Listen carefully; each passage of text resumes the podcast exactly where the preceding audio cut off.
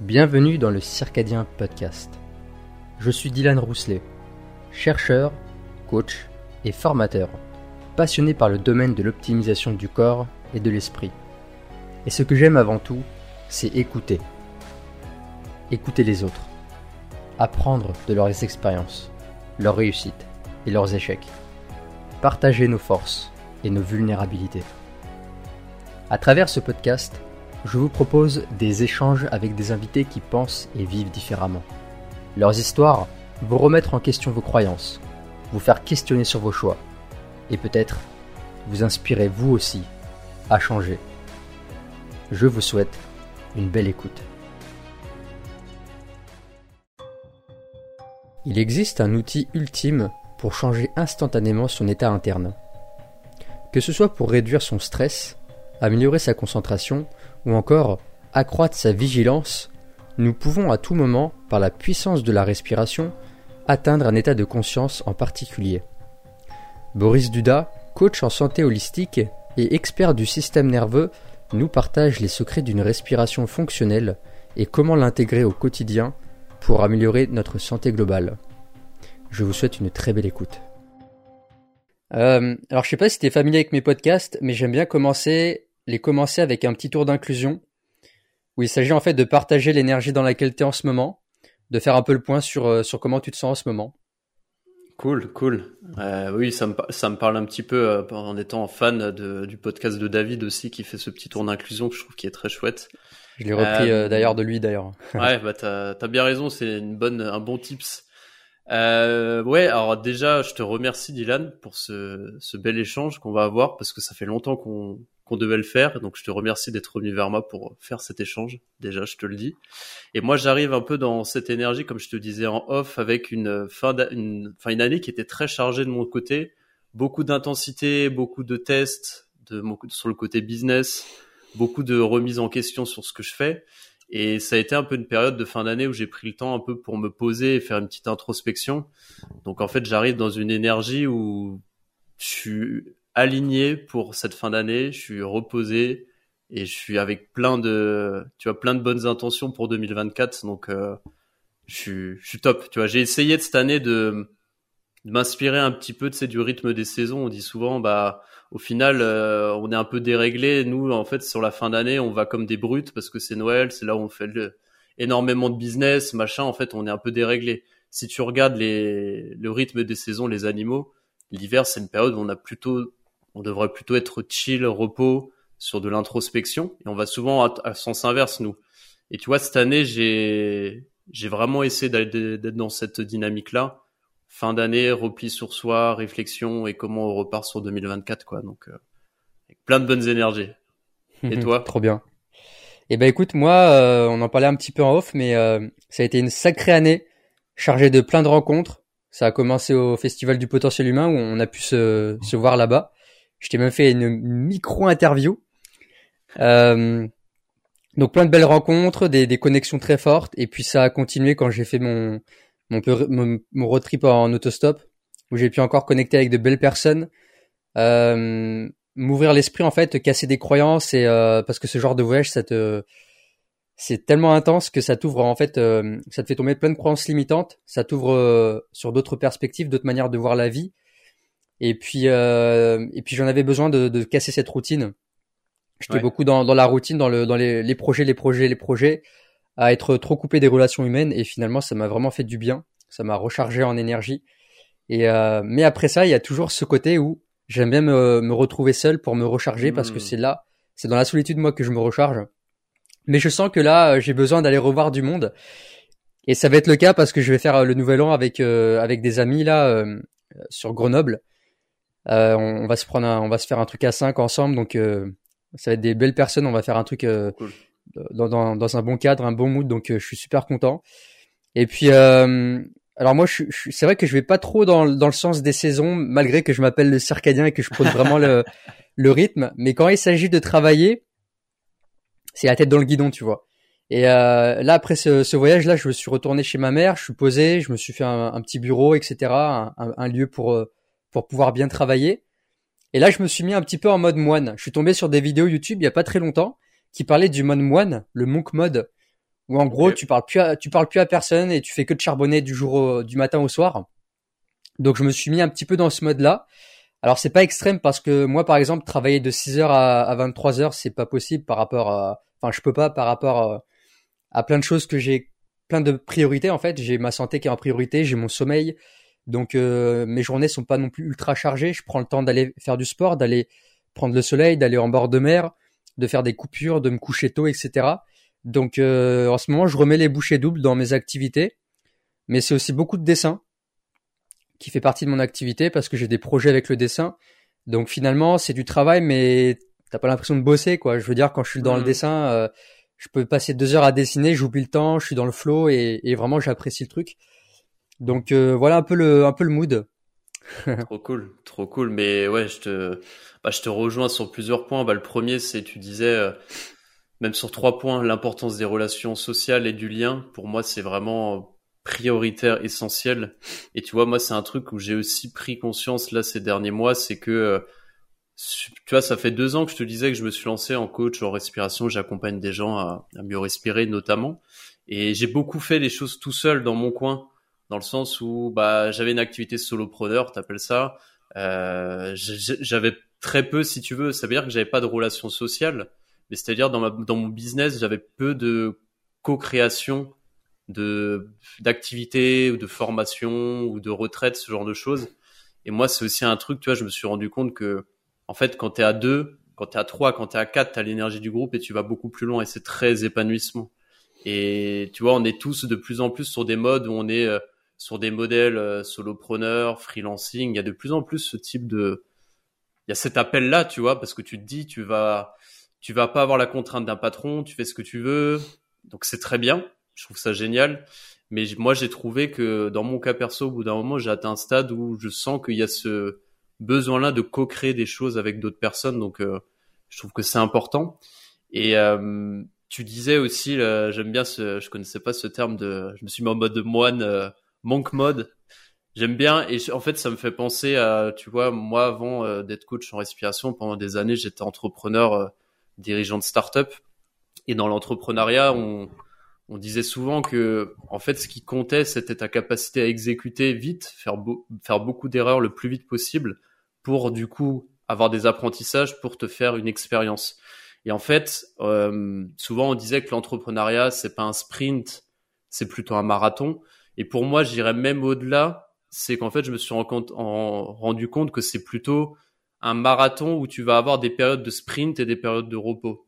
Tu vois, tu vas être en mode très intense mais dans le sens où tu vas bosser comme un, fou. Et puis tu vas être très intense dans, ok, euh, là je prends du repos, je suis dans l'introspection. Euh. et en fait, tu as besoin d'avoir cette, euh, cette intensité-là pour avoir des résultats. Et si tu es dans le ventre mou, tu sais, du fameux équilibre pro-perso, en fait, il faut pas le voir comme faut atteindre l'équilibre à tout prix, mais plutôt comme quelque chose où forcément ça va basculer, tu vas être dans le trop ou dans le pas assez, et que c'est important en fait de pouvoir se réguler, d'être conscient de ok, là, je charbonne comme tu es en train de faire. Ok, bah peut-être que dans, dans un mois, je me prendrai une semaine où là, ça va être un peu plus euh, introspection, je prends du temps pour moi. Et puis après, je me renvoie un sprint où je vais charbonner très fort, quoi. Donc, euh, ça me parle beaucoup ce que tu dis. Bah, ça me parle aussi parce que, en fait, ça reproduit un petit peu euh, notre ce que ce que faisaient un peu les chasseurs-cueilleurs. Ils mmh. étaient jamais, comme tu disais, dans le ventre mou c'est soit ça sprintait, après ça mangeait, ça se reposait. C'est ça. D'ailleurs, ça, ça reproduit parfaitement les lois hormétiques que tu connais si bien, avec des phases de stress très courtes mais intenses. Et ça, en fait, c'est comme ça qu'il faut faire. Et euh, ça me fait penser aussi à la stratégie des haltères de Taleb, et que Pierre Dufresne aussi mentionne beaucoup, qui fait qu'on passe toujours d'un extrême à l'autre. C'est soit je suis pleine balle dans le boulot, je suis pleine balle dans un exercice physique, dans, dans un entraînement, et après je suis pleine balle dans le repos. Exactement. Typiquement, euh, moi, je peux passer à, je peux passer d'un livre euh, très complexe et puis d'un coup, je me fais une bande dessinée, je, je booking Titeuf le soir ou Astérix, tu vois. C'est vraiment le truc, je décroche totalement. Et moi, j'ai besoin de ça parce que j'ai déjà essayé d'être linéaire, d'être très intense dans la régularité, mais à un moment donné, j'ai mon cerveau, il lâche et je pète un plomb. Et en fait, comme tu le dis, je marche beaucoup comme ça, c'est-à-dire que je, je, vais envoyer plein de balles pendant une semaine ou deux, et puis après, il va y avoir un moment où j'ai envie de rien foutre ou du moins moins d'intensité, ou des choses peut-être plus créatives. Et puis après, en fait, c'est que comme ça, c'est que des, des, cycles et des phases. Et de toute façon, la vie est cyclique, le monde est cyclique, euh, les saisons sont cycliques. euh, Enfin, c'est comme ça qu'on, c'est comme ça qu'il faut s'écouter. Et puis, il faut aussi écouter l'énergie du moment dans laquelle on est. Exactement. Et tu sais que ça me fait penser à autre chose. Euh, Tu je te disais qu'avant j'avais une casquette d'entrepreneur, dirigeant de start-up, et j'avais, il s'avère j'avais une boîte dans le milieu de l'édition.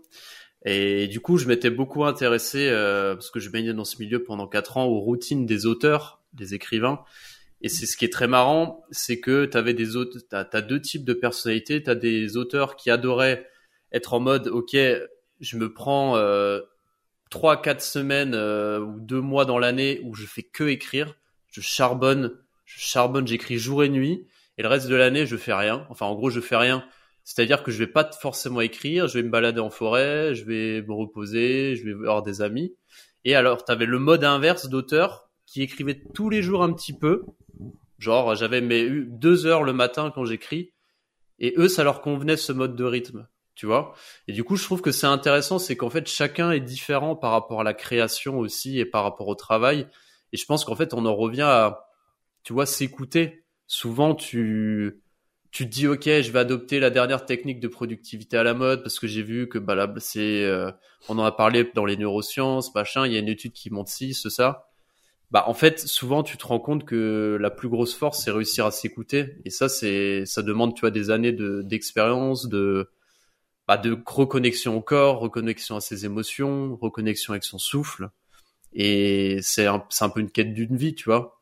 Donc euh, moi je te rejoins c'est super important mais pour autant je dirais que c'est pas tout le monde va être différent par rapport à ça. Et Ouais. c'est important de pas se forcer à, à adopter un rythme qui n'est pas le sien quoi. Bah, c'est d'autant plus dur qu'on vit dans un monde, dans une société où on est, on est porté sur le regard des autres, on va être vite jugé, on va se comparer aux autres, et du coup, écouter ses besoins, écouter ses ressentis, qu'est-ce qui se passe là en, en ce moment en soi, c'est super dur.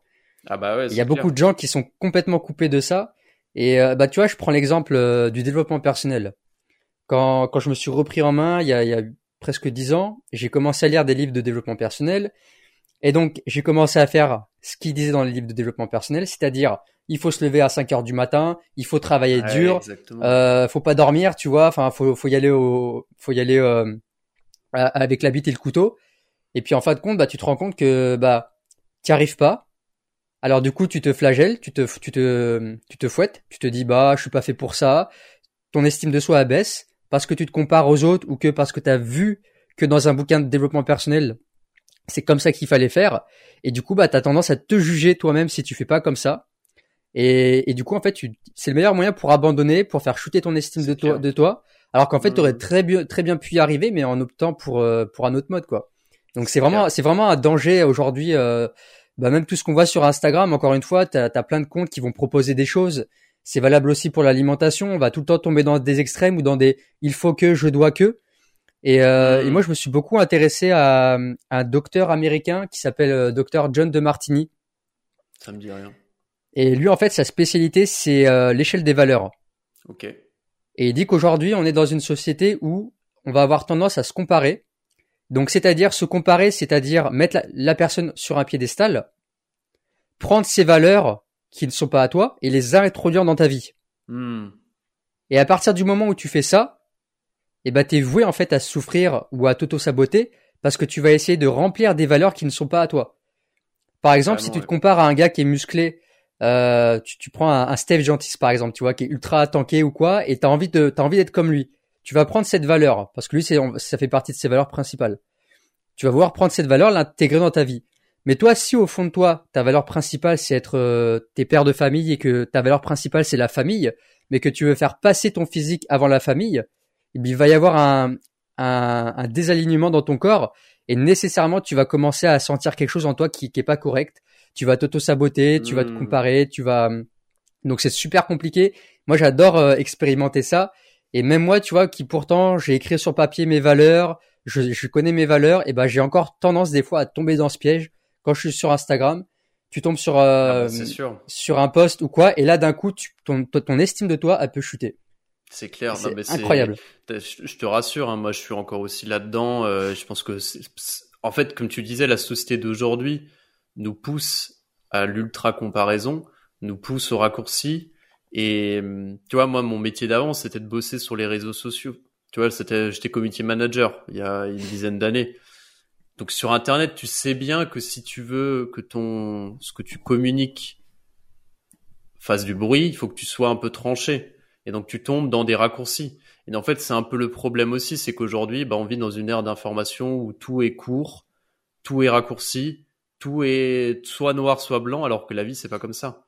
Donc, euh, ça pousse à se, tu vois, vouloir se comparer aux autres tout le temps. Et c'est marrant que tu parles de ça parce que j'ai réinstallé une app pas plus tard qu'aujourd'hui qui s'appelle OneSec. Je sais pas si tu connais. C'est Jérémy Coron qui m'en avait parlé.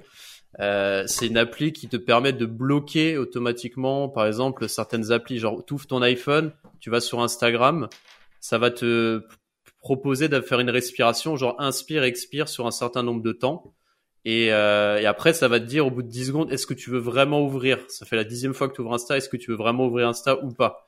Et en fait, tu peux créer ça pour toutes les applis. Et je trouve ça, et toi, je me le suis réinstallé parce que moi, dans mes résolutions que j'ai, enfin, mes résolutions dans mes objectifs de l'année dernière, je m'étais mis passer moins de temps sur les réseaux sociaux. Et quand tu es créateur de contenu, c'est compliqué, tu vois, de, parce que tu dois nourrir ta communauté, tu dois partager, et puis c'est un truc que tu aimes faire aussi. Mais tu, moi, je me retrouve, tu vois, des fois encore, bah, souvent, bah, t'es, es aux toilettes, t'es dans, en train de faire une pause, tu ouvres ton Insta, tu vas checker en vrai, ça n'a aucune utilité de faire ça. Je veux dire, c'est que tu pourrais très bien t'allouer des plages sur lesquelles, tu, dans les moments dans, où tu vas aller sur Insta. Et cette appli, elle te permet justement, elle est intéressante parce qu'elle te permet de bloquer euh, bah, ce moment-là et d'en prendre conscience. Euh, donc ouais, moi je pense que c'est euh, c'est un vrai fléau les réseaux sociaux. C'est une bénédiction à la fois et un fléau. Donc il faut avoir des conscience en fait de ton usage et savoir comment est-ce que tu peux l'utiliser. Donc ce cette appli, elle est top parce qu'en plus, il y a un peu de respi, donc moi, ça me parle beaucoup. Euh, Parfait. C'est nickel. bah merci parce que justement, je cherchais une, une application bah, comme ça. Parce que là, je, suis dans la même démarche, je suis en train de, de compartimenter mes journées avec des blocs temps, des blocs temps pour la distraction. Ouais. Et euh, parce que pareil, bah, créateur de contenu, moi je, je me rends compte, hein, je, je, vais au moins 50 fois sur Instagram, enfin sur mon téléphone pour le déverrouiller, pour pour rien en fait, par automatisme. Et là, ces derniers temps, je commence à en avoir marre. Des fois, je pose mon tel et je dis, il me saoule, tu vois. J'en ai marre des écrans. Je passe beaucoup de temps déjà dessus à écrire, à, faire des mails, enfin, tout ce qui est marketing, etc. Donc ça saoule. Et puis, comme tu dis, des fois, tu vas sur Instagram ou sur YouTube pour faire un truc. Ah, tu vois une petite vidéo, une petite miniature, elle a l'air intéressante, tu la cliques. Et cinq minutes après, t'es tombé dans l'inconscient, tu vois, ah tu bah, t'es fait hypnotiser. Et là, tu, tu reprends conscience, tu dis, qu'est-ce qui s'est passé? Euh, Je devais faire quoi du coup? Et c'est euh, je pense que c'est un peu l'histoire de la vie de, de, tous ceux qui sont euh, dans les créations de contenu en, sur les réseaux sociaux, tu vois. Donc euh, je mets ça en place. Et puis il y a un autre truc. Euh, j'ai écouté un podcast. D'ailleurs, je vais acheter son livre. Il s'appelle. Euh, c'est un Américain qui s'appelle Nir. Nir, je sais plus son nom de famille. Il a, il a écrit un livre qui s'appelle Indestructible. Donc je sais pas comment on pourrait traduire en, en, français, mais indistractable quoi. Où en fait il propose justement plein de plein de conseils pour euh, pour faire des pour créer des blocs temps pour sa distraction hmm. et pour devenir super productif, tu vois. Et par exemple, il donnait euh, une euh, un exercice qui me fait penser à cette application. C'est par exemple, tu es en train de travailler et si à un moment donné, tu sens que tu as envie de partir dans une distraction, que tu as envie de regarder ton téléphone, que tu as envie d'aller sur checker tes mails ou quoi, t'écoutes à l'intérieur de toi, OK, c'est quoi l'émotion qu'il y a en ce moment? Quelle émotion je, je cherche à fuir en allant vers cette distraction est-ce que c'est un, un, sentiment de pas être accompli? C'est un besoin de reconnaissance? Et du coup, il dit tu le notes sur un papier et ensuite tu le mets de côté. Tu tu repenseras à cette émotion plus tard. Tu te, tu te prendras un temps dans la journée pour réfléchir à cette émotion. Ok, euh, là, ce besoin de reconnaissance, euh, pourquoi je l'ai, d'où d'où est-ce que ça vient Et il propose plein de plein de techniques comme ça.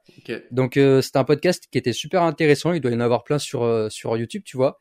Et, et, du coup, je vais prendre son livre parce que je pense qu'il peut avoir des très belles pépites. Et c'est un gars qui est spécialisé justement dans tout ce qui est distraction, dans les neurosciences, tout ça. Donc, hmm. donc c'est ça, ça, peut être un bon bouquin et justement prendre les conseils qu'il y a à prendre dedans pour euh, pour pour optimiser sa journée. Et puis aussi, bah, il faut se le dire. Hein, euh, même pour nous, les écrans, les, les, téléphones, ça détruit notre nos voies dopaminergiques. Ah bah c'est clair. Ouais ça crée aussi du stress chronique. Ça, je sais que tu peux en parler parce que c'est ton dada. Et euh, j'aimerais bien d'ailleurs qu'on enquille un petit peu sur ça. Qu'est-ce que, quels peuvent être l'impact des réseaux sociaux, d'avoir tout le temps un téléphone, d'attendre un, un, SMS, euh, tu vois, d'être dans la recherche mmh. de, de connaissances ou quoi, d'être dans la totale distraction? Et euh, qu'est-ce que ça fait sur le système nerveux, sur le sur les voies respiratoires et puis sur euh, sur le mindset de manière générale aussi? Ouais ouais bah écoute, euh, bah déjà sur le système nerveux, bah tu tu dois le savoir, mais tu vas être dans un état de surstimulation du système nerveux sympathique. Donc tu sais, il y a deux branches pour simplifier. La branche parasympathique, qui est plutôt le système nerveux de détente, de relaxation, de digestion. C'est le moment dans lequel notre organisme va se régénérer. Donc c'est super essentiel et on en a besoin pour reconstruire tous les muscles, euh, en fait que tous les systèmes de régulation du corps se fassent. Et il y a la branche sympathique qui est plutôt là, le fameux fight and flight, qui va être utile quand il y a un danger pour soit fuir, soit pour attaquer, soit pour être en réaction. Donc c'est les moments où notre respiration s'accélère, les pupilles vont plutôt euh, se dilater et on va mettre en fait notre euh, circulation sanguine en mouvement pour pouvoir courir, notre corps, notre cœur s'accélère, pardon. Et en fait, quand on est constamment sur le téléphone, ce que ça va faire, c'est qu'on va être constamment dans l'activation de ce système nerveux sympathique. Donc, on va être toujours dans cette euh, suractivation. Et hum, pour parler un petit peu moi de ce que j'ai pu euh, vivre personnellement, je te disais que plutôt que j'avais, bah, j'étais entrepreneur pendant des années, dirigeant de start-up, levée de fonds, euh, course à la croissance, croissance exponentielle, etc., etc.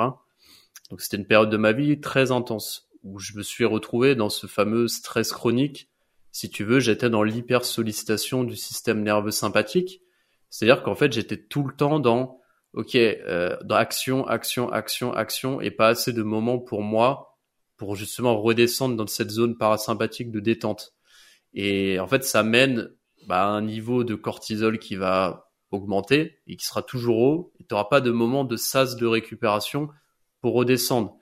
Et en fait, quand tu as ton niveau de cortisol qui, qui est constamment élevé, en fait, ça te commence à dérégler un tas de mécanismes dans ton, dans ton organisme. Ça peut être, bah voilà, le matin, tu vas avoir du mal à te lever, ton cycle de cortisol va être plutôt le soir. Donc, en fait, le soir, tu vas avoir des insomnies. Tu vas commencer à avoir de l'inflammation chronique parce qu'en fait, euh, ton niveau de cortisol, il, descend pas tu vas avoir bah, des problèmes digestifs. Moi, c'était mon cas pendant des années. Je traîne, je traîne encore quelques séquelles. C'est qu'en fait, vu que tu es constamment dans le système nerveux sympathique, t'es pas peux pas digérer en fait. T'as pas le temps pour digérer. Et donc en fait, ton organisme, va répondre par un tas de symptômes digestifs, ta respiration qui va être accélérée, de la fatigue, des tensions, mal de dos, euh, en fait, un petit peu tous les bobos du quotidien, si tu réfléchis, hein, je te dirais que ça touche 90% des gens, tout ça. D'une façon mm. plus ou moins élevée.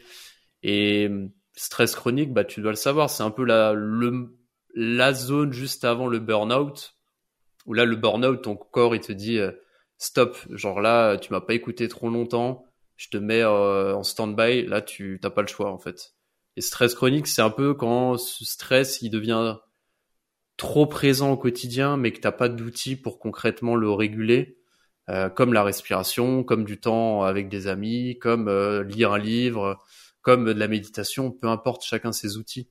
Mais euh, je pense, pour reboucler un peu sur ta question, que les réseaux sociaux participent à ça, parce qu'en fait, on est tout le temps dans l'extérieur, en fait, alors qu'en fait, on aurait plus besoin d'être dans l'intérieur, à l'intériorité, revenir à soi, à ses émotions, à quoi est-ce que je me sens, mon niveau de fatigue. Tu vois, moi, c'est un, c'est quelque chose sur lequel j'ai beaucoup bossé ces dernières années parce que j'étais très déconnecté de mes émotions, de mes sensations.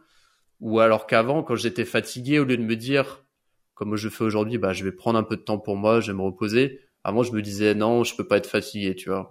Ok, charbonne. Alors que j'aurais juste pu me prendre cinq minutes pour respirer, pour me lever, et en fait, si tu commences à te déconnecter de tes sensations, de ton corps, de tes émotions, et te dire, OK, par le côté mental, OK, non, c'est le mental qui, qui décide là, petit à petit, en fait, ton corps, il va commencer à, dérailler parce que tu l'as pas écouté, donc en fait, il te le fait savoir. OK, bah là, tu vas, tu vas commencer à avoir des problèmes digestifs. Ah bah là, tu vas avoir des tensions, bah parce que en fait, tu m'écoutes pas, donc je t'envoie un signal donc en fait, tous ces symptômes, pour moi, c'est une bénédiction parce que c'est la voie pour justement mieux se comprendre et savoir ce dont on a besoin. Et souvent, tu vois, on fait, euh, bah tu t'en parles beaucoup aussi sur ton podcast, j'imagine, mais on fait un peu de, tu sais, de la, on va chercher à combattre les symptômes, alors que pour moi, c'est plutôt une bénédiction. C'est qu'il faut se dire, ok, il y a ça qui s'exprime dans mon corps. Qu'est-ce que ça veut dire? Où est-ce qu'il y a, sur quelle sphère de ma vie, il y a une dérégulation, que ce soit une sphère physique, que ce soit une sphère mentale, que ce soit émotionnelle, spirituelle. Euh, il y a un truc qui est dérégulé et il faut que j'y prête attention parce qu'il y a quelque chose qui s'exprime et j'en ai pas conscience dans mon intériorité, tu vois. Donc, euh, je pense que les réseaux participent à ça, mais en fait, notre monde est super fast et nous déconnecte un petit peu de le regard vers l'intérieur. On est toujours vers l'extérieur, quoi. Ouais. Ouais, c'est ce, c'est cette, euh, ce combat pour le. Encore une fois, je pense que ça revient avec le profit. C'est la, la, surconsommation, c'est l'attention. Aujourd'hui, on veut capter l'attention. C'est comme ça qu'on gagne de l'argent maintenant. C'est en captant l'attention des gens. C'est quand même euh, ouf. Euh, bien que nous, on le fait quand même parce qu'on crée du contenu. Donc, on, on, est dans cette ère en fait où on doit capter l'attention des gens et on, laisse plus de place pour, comme tu disais, pour écouter ce qu'il y a en soi. Et toi, justement, vu que tu as été, t'as bossé dans les startups, tu as été dans community manager, etc. Je pense que c'est des c'est des domaines justement où ça demande euh, bah, beaucoup de, de, ressources nerveuses. Ouais. Euh, de, peut-être aussi de, de, laisser de côté, comme tu disais, ces, ces ressentis et de bosser et de bosser. Et toi, c'est à quel moment que tu as eu un déclic où tu t'es dit là, je peux plus, euh, faut que j'arrête? Est-ce que tu as fait un burn-out? Est-ce que tu as fait une dépression? Est-ce que tu as eu un événement en particulier qui t'a fait prendre conscience euh, de d'arrêter tout ça? Ouais, alors moi j'ai pas eu de, tu sais, le fameux burn-out où à un moment tu peux plus te lever. Ça a été un peu une, ça a été progressif, si tu veux, euh, parce que je pense que j'ai toujours été quelqu'un qui était très à l'écoute quand même de des warnings de son corps, même si des fois, tu vois, je, les écoutais pas, mais j'ai suffisamment d'écoute depuis, je pense, tout petit pour éviter euh, d'arriver dans le burn-out. Donc moi, c'était progressif. J'ai eu quelques, euh, tu vois, quelques événements. Le premier que je me rappelle, c'était à l'époque où j'ai découvert la respiration Wim Hof et je la pratiquais à cette époque-là quasiment euh, presque tous les jours parce qu'en fait j'étais très fatigué et je masquais cette fatigue avec la respiration Wim Hof comme on masque euh, la fatigue avec un café, tu vois. Et il y a un matin, je me rappelle, c'était pendant le confinement, je fais ma respiration Wim Hof, je me lève et là je tombe par terre. Je me dis bouf. Je me dis ok, là il y a peut-être un truc, euh, je suis peut-être fatigué, j'ai peut-être besoin de repos, tu vois, genre chute de tension. mais ça m'était jamais arrivé et c'est là où je me suis dit ok là peut-être que je revois un petit peu euh, mes, routines de respiration et peut-être que surtout je me pose. Il y a eu des phases aussi euh, où simplement je sentais que ce que je faisais au quotidien, il y avait plus la, il y avait plus la joie de le faire. Tu vois, quand j'ai commencé à entreprendre, j'y allais pour l'aventure, pour en a, pour lancer un projet, pour créer des choses, parce que ça m'excitait en fait. Tu vois, c'était vraiment, euh, j'avais envie de cette aventure là. Et au bout d'un moment, c'était devenu, en fait, j'ai plus envie de faire ça, je suis plus aligné avec ce modèle d'hypercroissance, je suis plus aligné avec cette idée de devoir chercher des fonds. Et tu vois, là où ça a été un petit peu la, la fin de, du cycle, c'est, euh, on était, il nous restait six mois de cash dans notre boîte. On n'arrivait pas à trouver de business model qui soit pérenne. Et il y a une partie de l'équipe où, euh, en fait, la dernière solution, c'était de dire, euh, ok, on va, euh, c'était la période où il y avait les NFT à fond. On s'est dit, ok, on va créer une histoire, on va vendre des NFT. Et là, genre, moi, j'ai senti en moi que, genre, j'en pouvais plus. Donc, j'ai dit aux gars, je vous donne un coup de main pour finir encore quelques semaines, parce que pour moi, c'est important, tu vois, le côté solidarité d'équipe et je voulais les aider à finir ça, mais je leur ai dit là, j'arrête, quoi qu'il arrive, même si vous faites des millions derrière, moi c'est pas dans mes valeurs. J'ai atteint un stade où c'est terminé. Et du coup, tu vois, ça s'est vraiment par étapes. C'est des petites choses, que ça soit physiquement, que ça soit émotionnellement. Euh, c'est en fait c'est un désalignement qui s'est fait sentir par euh, le corps, qui se fait sentir par le mental, par l'émotionnel. Et en fait, tu, tu vois, c'est à partir de ce moment-là. Euh, bah, c'est à peu près il y a 4-5 ans que j'ai commencé, même voir plus, à m'intéresser à comment mieux vivre au quotidien. C'est là où j'ai découvert la respiration. C'est là où j'ai commencé à reprendre le sport sérieusement. C'est là où j'ai commencé à bien manger, à mieux dormir. Tu vois, en fait, ça s'est fait progressivement. Je sentais que j'étais en train de dérailler et j'étais en train de nourrir à côté en fait une nouvelle euh, zone d'expression, une zone de passion qui était ah ben en fait euh, je tiens le choc en prenant sur de moi, mais je sentais que sur la partie travail j'étais en train de m'éloigner de ce que je voulais faire.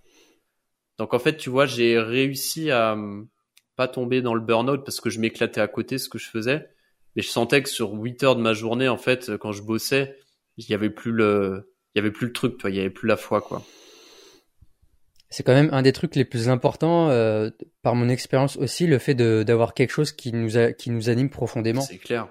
Parce que t'as as beau faire un job euh, qui peut-être, certes, peut rapporter beaucoup d'argent, si ça te nourrit pas profondément, ça nourrit pas tes valeurs, t'as pas l'impression d'être utile pour les autres. Je pense qu'en fait, c'est ça le, de ce que j'ai pu comprendre à force d'écouter des témoignages, des vidéos, des podcasts.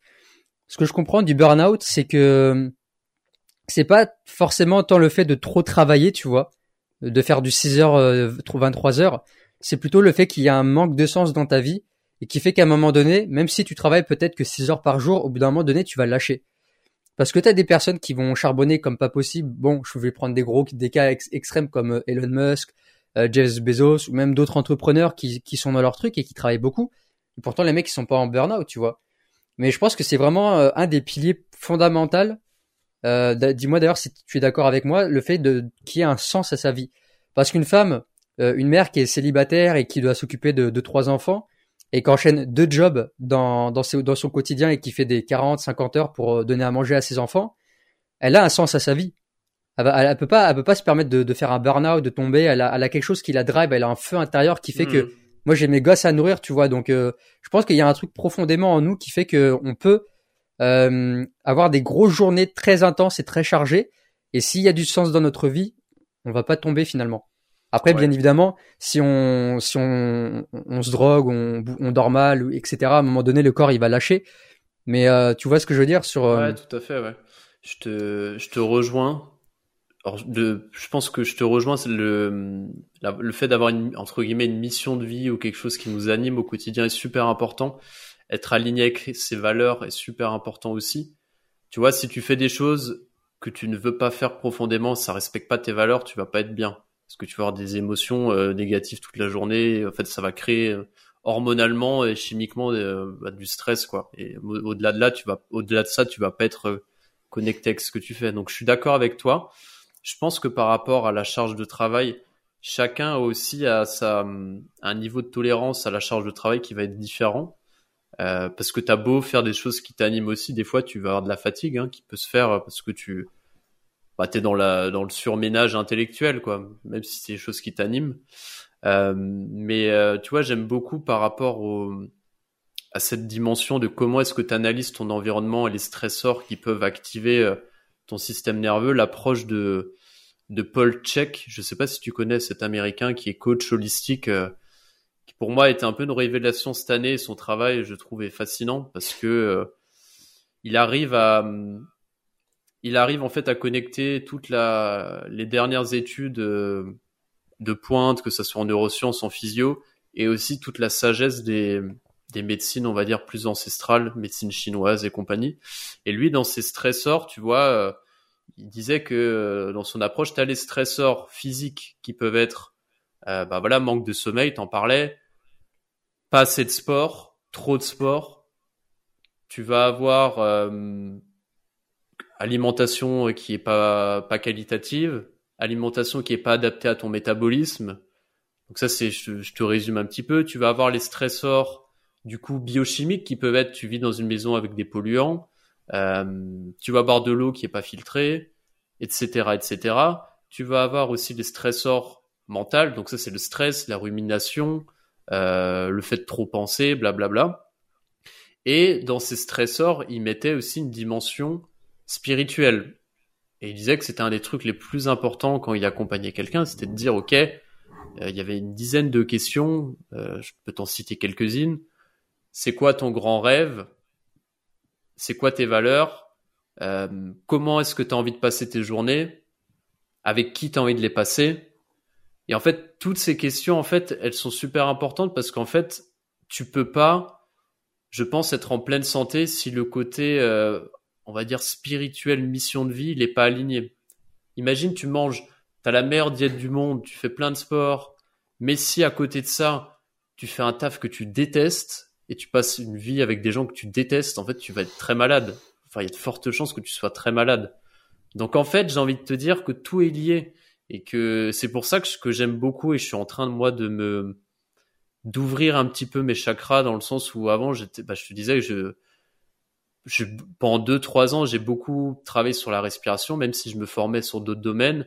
Mais je me suis rendu compte dans mes accompagnements qu'en fait, c'était important d'avoir cette casquette holistique et que même le côté euh, poser des questions profondes aux personnes que j'accompagne sur l'aspect même spirituel, sur les valeurs, ça avait tout autant de sens que leur demander comment, de leur demander comment est-ce qu'ils dorment.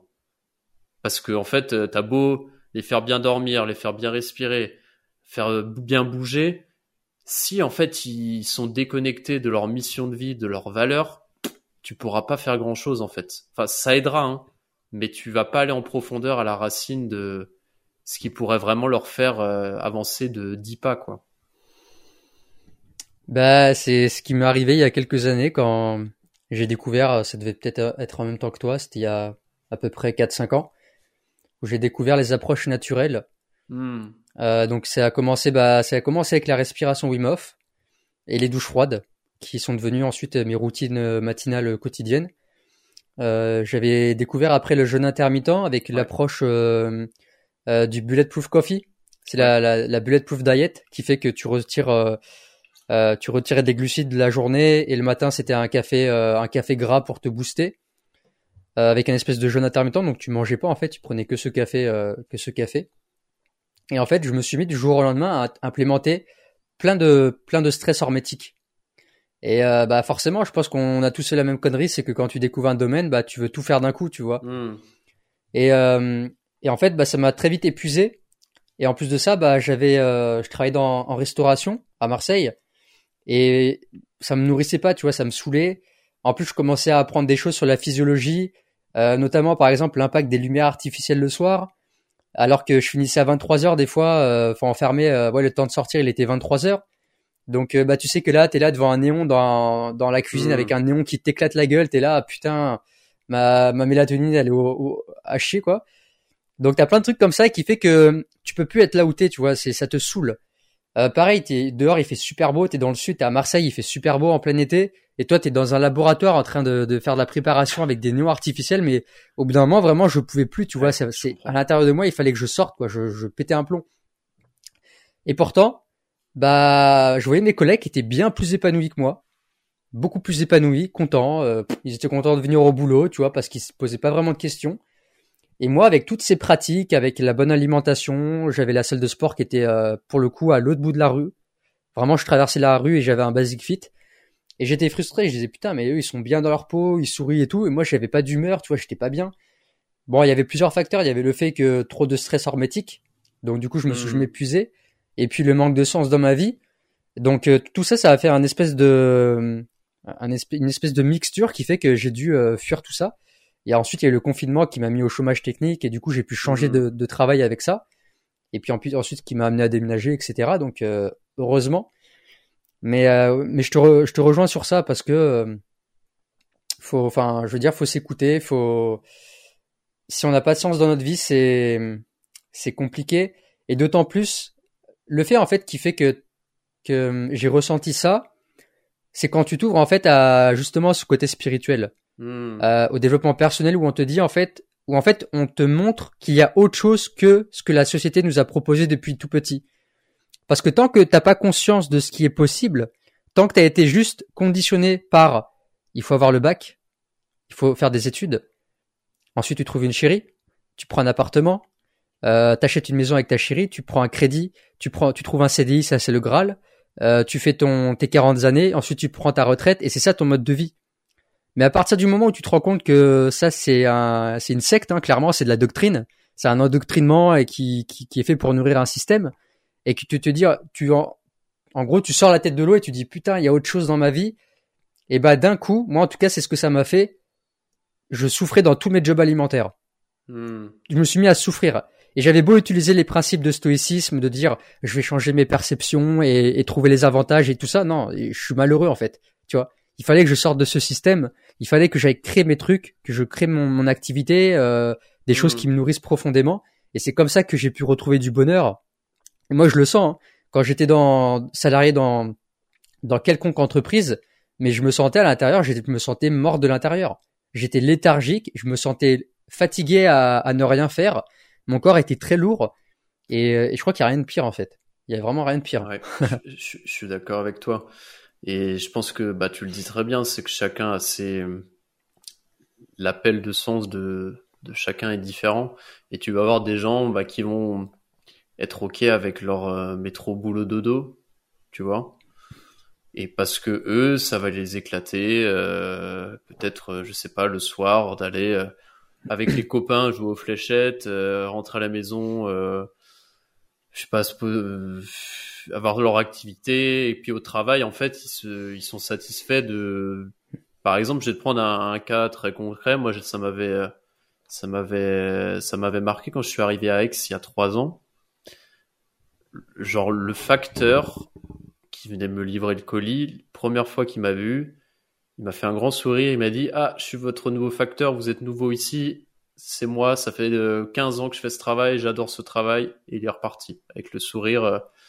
Et tu vois, je le vois toujours, et je trouve que c'est c'est un, un taf, tu vois, que moi, pour rien au monde, je ferais. Et je me dis, tu vois, je me, je me dis, moi, moi, je pourrais pas faire ça, ça a l'air chiant à crever. Mais tu vois, ce gars, il m'a quand même donné une leçon dans le sens où il fait un truc, un taf qui est pas super bandant sur le papier, mais par contre, il le fait avec, avec joie, il le fait en mode avec générosité. Et je trouve que c'est super inspirant des gars comme ça aussi. Et des fois, tu vois, tu te dis, euh, j'imagine qu'on fait partie des gens qui se cassent un peu la tête dans le sens où, dans le positif, tu vois, on cherche à devenir une meilleure version de nous-mêmes, à apprendre à se connaître et tout. Mais je pense que tu as aussi des gens, tu sais, qui sont dans le flow naturellement, qui n'ont pas besoin de trop passer par le côté mental et qui sont très bien comme ça. Et je pense que c'est aussi inspirant et que c'est ok quoi. Chacun a sa façon de fonctionner. Après, tu, je te dirais que c'est pas la majorité des gens. Hein. Tu as quand même la majorité des, des personnes, tu vois, que moi j'ai pu croiser dans le sphère du travail quand j'étais dans des grosses boîtes où euh, on est dans un métro boulot dodo, on n'aime pas notre taf, euh, c'est pas très épanouissant, mais pour autant on va pas changer grand chose. Donc le week-end, on va aller, euh, on va aller oublier ça avec en allant boire des coups. Et je crache pas dessus parce que je l'ai fait aussi, hein, tu vois, pendant des années où tu euh, tu te perds un petit peu dans les excès, la fête et compagnie pour euh, pas penser à ta semaine qui est pourrie. Euh, mais je pense que si tu vis toute ta vie comme ça, sans te poser vraiment la question de ok qu'est-ce que j'ai envie de faire, bah c'est là où au final tu te retrouves avec euh, des maladies, euh, des cancers, euh, des, je sais pas toutes les maladies que tu peux avoir, des mal de dos. C'est qu'en fait euh, tu t'écoutes pas, en fait. Donc la santé c'est aussi ça, c'est s'écouter, s'aligner. euh.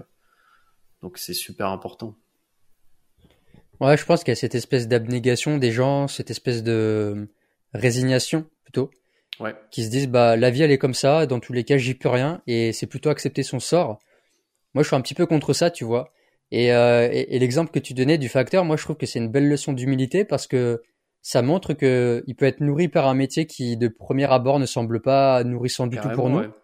Et qui pourtant est utile parce que bah moi je passe une commande, tu vois, j'ai reçu des commandes clair. ce matin, bah je suis bien content qu'il y ait un postier, tu vois.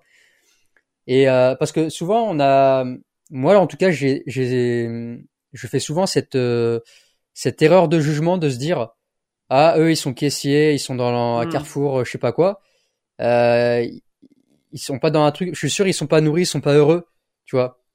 Peut-être que la personne elle est très bien. C'est clair. Et du coup, c'est c'est une preuve d'humilité des fois de se dire bah il y a des gens qui qui sont dans ces métiers-là et c'est utile dans la société. Il y a quand même une clair. utilité. Et puis il y a d'autres personnes comme toi et moi qui, comme tu dis, on va se on va s'arracher la tête à essayer de créer notre entreprise. Mais euh, mais encore une fois, ça dépend de tout à chacun.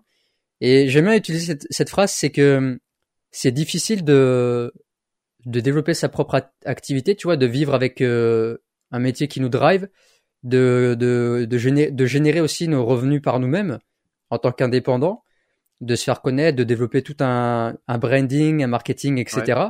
C'est dur d'aller vers ses rêves, mais à la fois c'est dur d'avoir une vie de merde. Hmm, je suis d'accord. Et ça, ça me parle beaucoup aussi. Dans les deux cas, c'est choisis ta souffrance. choisis la, la peste ou le choléra, j'ai envie de dire.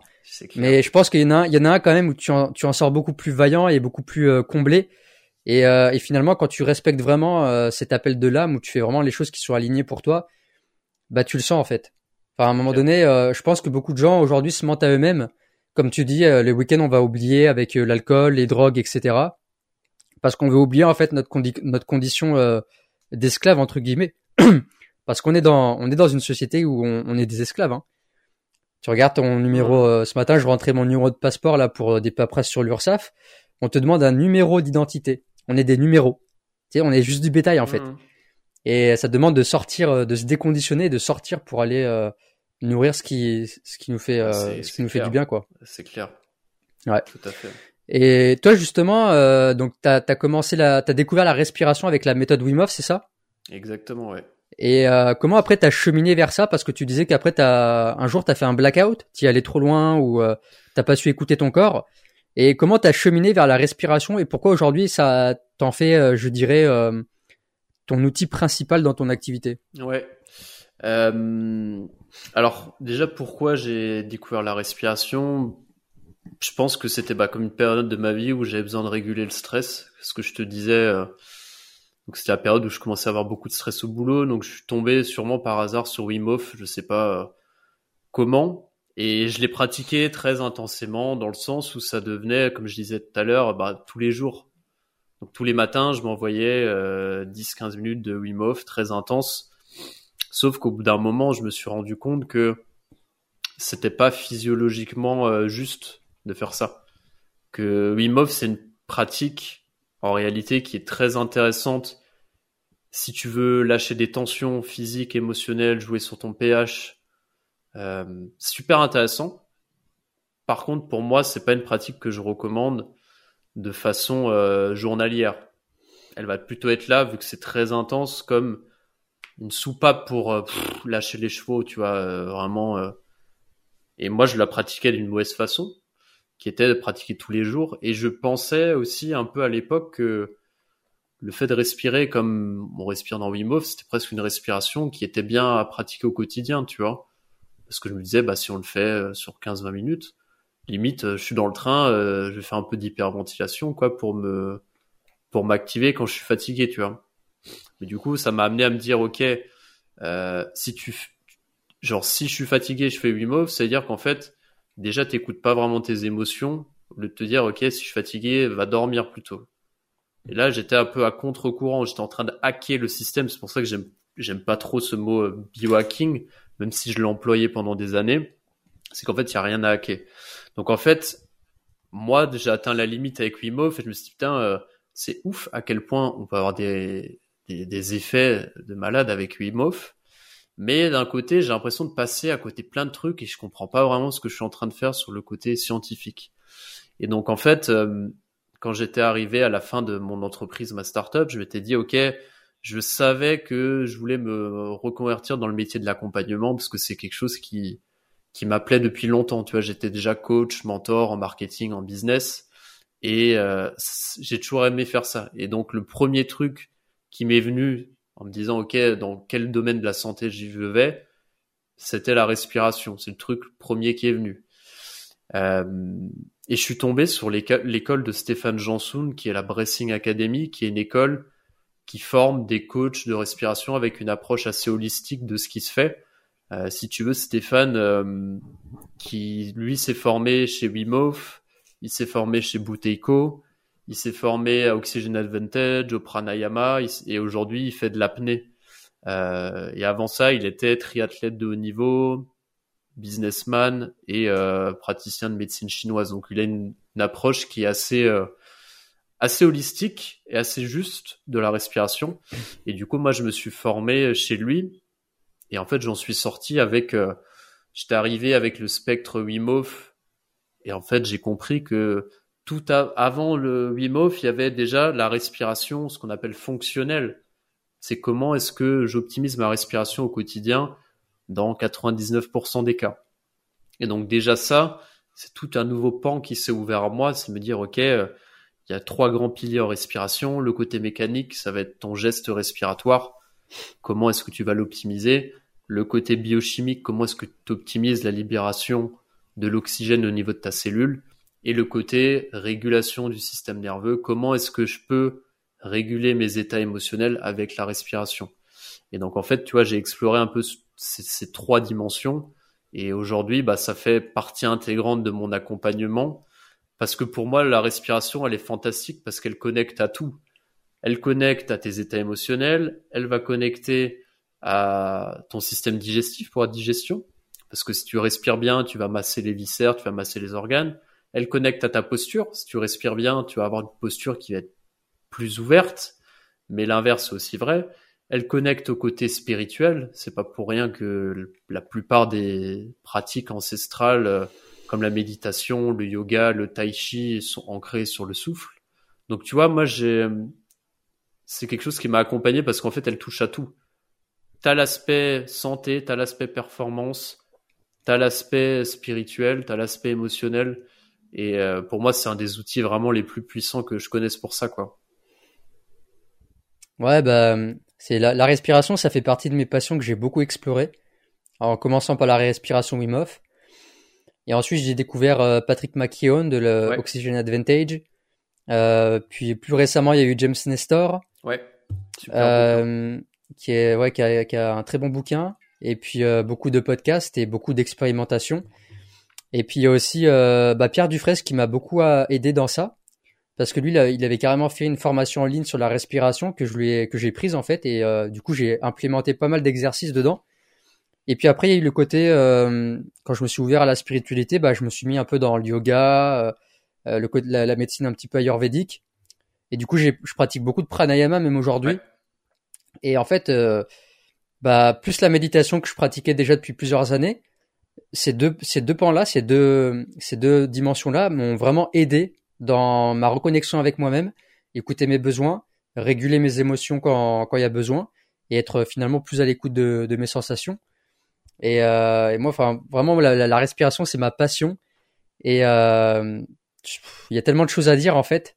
Est-ce que tu pourrais développer un peu euh, les, les, trois dimensions dont tu parlais, donc l'aspect mécanique, l'aspect émotionnel, etc. Euh, comment comment est-ce, les personnes là qui écoutent ce podcast, euh, est-ce que tu pourrais leur donner par, par exemple des symptômes de dysfonctionnement de la respiration et comment tu pourrais leur, euh, leur donner quelques conseils pour euh, se réapproprier une respiration fonctionnelle? Avec plaisir. c'est une très bonne question. Alors déjà pour les symptômes fréquents, que moi j'observe quand tu as une respiration enfin, dysfonctionnelle au quotidien, si tu veux, tu vas souvent avoir fatigue chronique, sensibilité au stress, euh, tu peux avoir euh, souvent les extrémités, pieds, mains froides, tu peux avoir des soupirs, bâillements fréquents, tu peux avoir une respiration qui va être chronique par la bouche. Voilà quelques symptômes que je te donne. Problème digestif aussi. C'est des potentiels symptômes d'une manifestation d'une respiration dysfonctionnelle.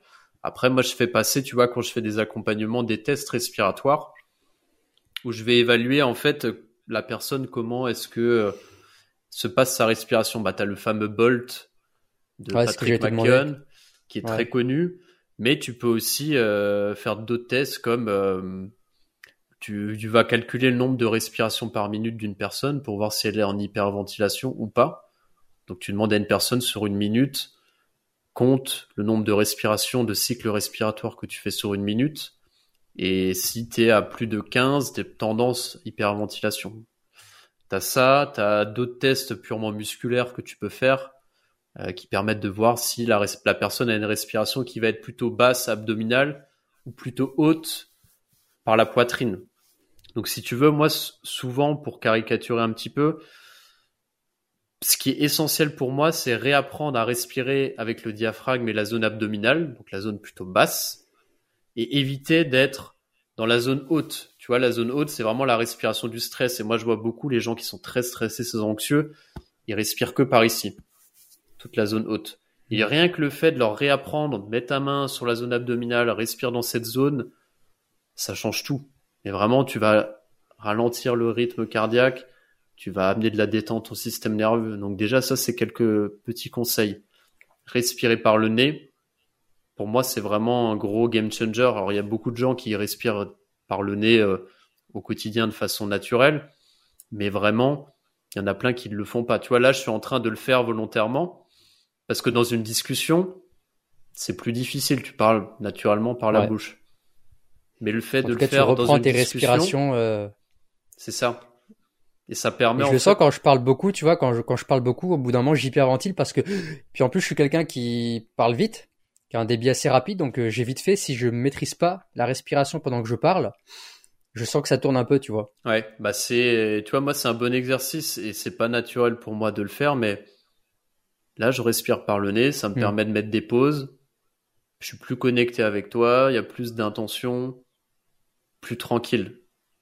Et ça demande un vrai effort de le faire, mais déjà ça c'est un conseil que je donne souvent. Si par exemple tu as une présentation au travail, un podcast comme on fait, un moment où tu es stressé, simplement reviens de respiration nasale, tu gères ton rythme et tu es plus dans le présent avec l'autre personne quoi. Donc ça c'est quelque bah, chose que je... je te propose qu'on termine euh, ce podcast euh, en, essayant de de parler un peu plus calmement et euh, voilà. Et puis d'ailleurs ceux qui nous écouteront pourront mettre en commentaire s'ils ont vu une différence dans la discussion. Peut-être qu'ils l'auront même trouvé plus intéressant, plus peut-être qu'on est même plus charismatique finalement.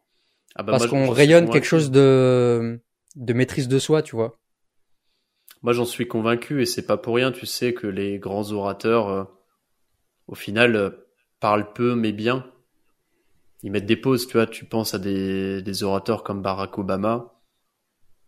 En fait, il va laisser des pauses, des silences. Et le silence, il dit des choses. Et du coup, tes mots ont plus de place. Donc c'est sûr que tu vas dire moins de choses, mais qualitativement, ça va être beaucoup plus percutant, à mon sens. Ouais, carrément. Euh, du coup, est-ce que tu peux reprendre par rapport Donc là, on était sur la respiration euh, mécanique. Ouais. Donc le, le côté, euh... enfin, on parlait de, on, était venu à la respiration nasale, du coup. Ouais, ce que je disais, ouais. Conseil donc travaille une respiration abdominale plutôt nasale. Donc ça, c'est sur la partie plutôt mécanique. Après, la partie biochimique, ça va être intéressant d'essayer de voir comment tu te situes par rapport à ta tolérance au CO2. Souvent, si tu fais un test Bolt et tu as une personne qui va avoir un test Bolt qui est en dessous de moins 20 secondes, ça peut être intéressant de faire un peu d'exo d'apnée. Mais ton test hmm. Bolt, il va s'améliorer automatiquement si tu réapprends à respirer par la zone abdominale, par le nez, si tu pratiques des exercices de ralentissement du rythme cardiaque tu vas améliorer ta tolérance au CO2. Donc ça, c'est la deuxième partie. Je te dirais que c'est pas la partie la plus facile à, à faire bosser parce qu'elle est un peu inconfortable. C'est une forme d'hormèse en fait. Tu vas travailler euh, en hypoventilation. Donc ça peut être des petits exos d'apnée, ça peut être des exos Tu peux le travailler aussi dans les pranayamas d'une certaine façon. Tu vois, quand tu vas faire ton kapalabhati par exemple, bah, tu peux mettre des petites phases d'apnée dedans. Et après, la dernière, euh, la dernière dimension, ça va être la dimension plus régulation du système nerveux et des émotions. Et là, si tu veux, c'est de se dire que il y a un lien direct entre ton état émotionnel et ta respiration. Si tu vas regarder quelqu'un qui est stressé, c'est l'exemple de notre discussion. Quand tu parles vite, ta respiration s'accélère, du coup, tu vas être plutôt dans le sympathique, euh, l'activation. Quand tu es en colère, ta respiration va être plutôt saccadée, chaotique. Alors que quand tu es détendu, tu es dans un état de flow, elle va plutôt être lente, souple, régulière. Et en fait, une fois que tu as compris ça, bah, tu peux te dire, OK, euh, si je suis en colère, si je suis stressé, qu'est-ce que je peux faire pour revenir dans un état de sérénité? Bah, J'ai ma respiration, je l'ai toujours avec moi. Et moi, c'est ce que j'essaie de faire, tu vois, dans mes accompagnements c'est pas simplement donner des outils au quotidien, améliorer la respiration, mais moi, ce qui m'intéresse, c'est surtout que les gens aient un transfert, tu vois, dans la vie quotidienne. C'est de se dire, ok, là, je me sens un peu trigger euh, émotionnellement, euh, genre il y a quelque chose qui me qui me fait réagir. Comment est-ce que je fais pour revenir à moi, observer cette émotion et puis réguler pour revenir dans l'état de sérénité? Et donc en fait, c'est toute cette partie-là, c'est faire le lien entre le système nerveux, la respiration, et puis concrètement avoir des outils pour soit s'activer, Et donc là, ça va être des respirations où tu vas avoir une inspiration qui va être plus active. C'est bah, Kapalabhati, Wim euh, et aussi des exos où tu vas plutôt te, te relâcher, être en sérénité. Là, c'est plutôt une expiration qui va être plus active, plus longue. Tous les exos de euh, cohérence cardiaque, euh, respiration carrée. Moi, j'aime beaucoup aussi le soupir physiologique que tu dois connaître. Tu sais, c'est cette fameuse double inspiration, longue expiration. Exactement, ouais. Ça, c'est une respiration qui est très simple et qui est efficace, quoi. Donc, il y a plein d'exos. Moi, ce que, ce que j'aime bien, c'est de dire, c'est que chacun va avoir ses sensibilités aussi. T'as des gens pour qui euh, ils vont adorer faire de l'apnée, d'autres euh, pas du tout. Il y en a qui vont adorer les exos comme Kapalabhati, d'autres pas du tout. Et c'est pour ça que je pense que c'est bien de voir aussi les exos qui, qui nous parlent plus que d'autres et de les expérimenter suffisamment longtemps pour avoir des effets. Et puis après, pourquoi pas bah, faire des rotations, comme on fait dans une mm. diète de rotation. C'est un peu pareil que la respiration, quoi. Ouais, carrément. Bah moi, je me suis beaucoup euh, reprogrammé avec la respiration. Quand j'ai appris les méthodes de Bouteiko, ouais. je sortais dehors, je faisais la respiration, la, la haute altitude simulée. Ouais. Donc, euh, je sortais dans les rues de Marseille en me pinçant le nez, en marchant, tu vois, et je regardais ma montre. Et euh, les gens, ils te regardent avec des billes, mais qu'est-ce qu'il est en train de faire Je connais, je connais cette sensation aussi. Et, euh, et beaucoup, et ça, c'est encore mon quotidien. Quand je sors me promener dehors, c'est une grande, en grande partie, ça va être en respiration carrée. Ok. Même des fois en carré afghan, c'est-à-dire que je vais me challenger et je vais essayer de monter petit à petit les temps d'expire, de blocage, etc. Et je sens que d'un coup, tu vois, tu t'es plus relaxé, ton mental il commence à, à, se calmer. Et je sens vraiment que avec le test Bolt aussi, parce que je l'ai, là, ça fait longtemps que je l'ai pas fait d'ailleurs, mais je l'ai beaucoup fait par moment et ça m'a énormément aidé à réduire mon rythme cardiaque mon niveau de la variabilité de la fréquence cardiaque aussi que je peux mesurer avec la Bagura, qui est aussi euh, augmenté. Donc tout ça, en fait, ça m'a permis de voir que ça avait un impact profond sur mon système nerveux, sur mon mental, sur mon bien-être. Et euh, c'est quelque chose maintenant qui est devenu quotidien, tu vois. Et en fonction de l'état que je veux atteindre, je vais, comme tu dis, adopter une respiration différente. Hmm. En ce moment, le matin, j'aime beaucoup faire Kapalabhati Bashtrika, respiration très dynamique de feu. Ouais, j'adore. Parce que le matin, j'ai besoin, euh, quand je me lève, c'est direct, il faut que ça parte, quoi. Pareil, j'adore. Euh, et puis, des fois, je peux commencer avec euh, Kapalabhati, Bashtrika pour m'échauffer un peu. Et puis, je vais terminer avec un peu d'hyperventilation. Parce que j'adore, en fait, être en apnée, à poumon vide, et être dans, en, en méditation, mais vraiment en pleine conscience, en pleine sensation de mon corps, tu vois. Et pendant ce temps-là, je respire pas et je reste comme ça une ou deux minutes et ça fait, et la sensation elle est juste trop bien. j'adore ça. Ouais, c'est clair. C'est clair. Moi, j'ai Kapalabhati, j'adore aussi. Tu vois, c'est là ma routine de respiration en ce moment, c'est euh, Kapalabhati, quelques cibles de Kapalabhati, et puis après grosse méditation, quoi. Et je trouve que moi, c'est un peu mon équilibre du moment, quoi. Mais hmm. j'ai un peu tout fait. En fait, c'est bien de faire. Euh, ouais, pareil. Trouver son truc. Tu, moi, j'ai, bah, forcément, coach en respiration, j'ai fait beaucoup de choses il y a une période où j'ai beaucoup fait de cohérence cardiaque avec euh, un outil euh, qui s'appelle OXA qui permet de mesurer en temps réel ta ton état de cohérence. Je sais pas si ça te parle, tu sais, c'est un peu comme tous les travaux de Earthmas qui permet de en gros pour te poser un peu le contexte. La cohérence cardiaque est très connue en France. Donc c'est sur le fameux rythme inspire 5, expire 5 trois fois par jour euh, voilà. Sauf que, alors déjà, c'est très compliqué pour tout le monde d'arriver à respirer sur ce rythme respiratoire et, pour, et créer un état de détente.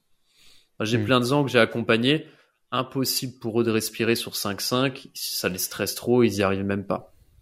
Ça, c'est tu parles pendant un exercice ou dans leur quotidien En mode, je suis assis, euh, je vais me détendre, c'est trop dur, ils n'arrivent pas à avoir une inspire de 5 secondes ou une expire de 5 secondes.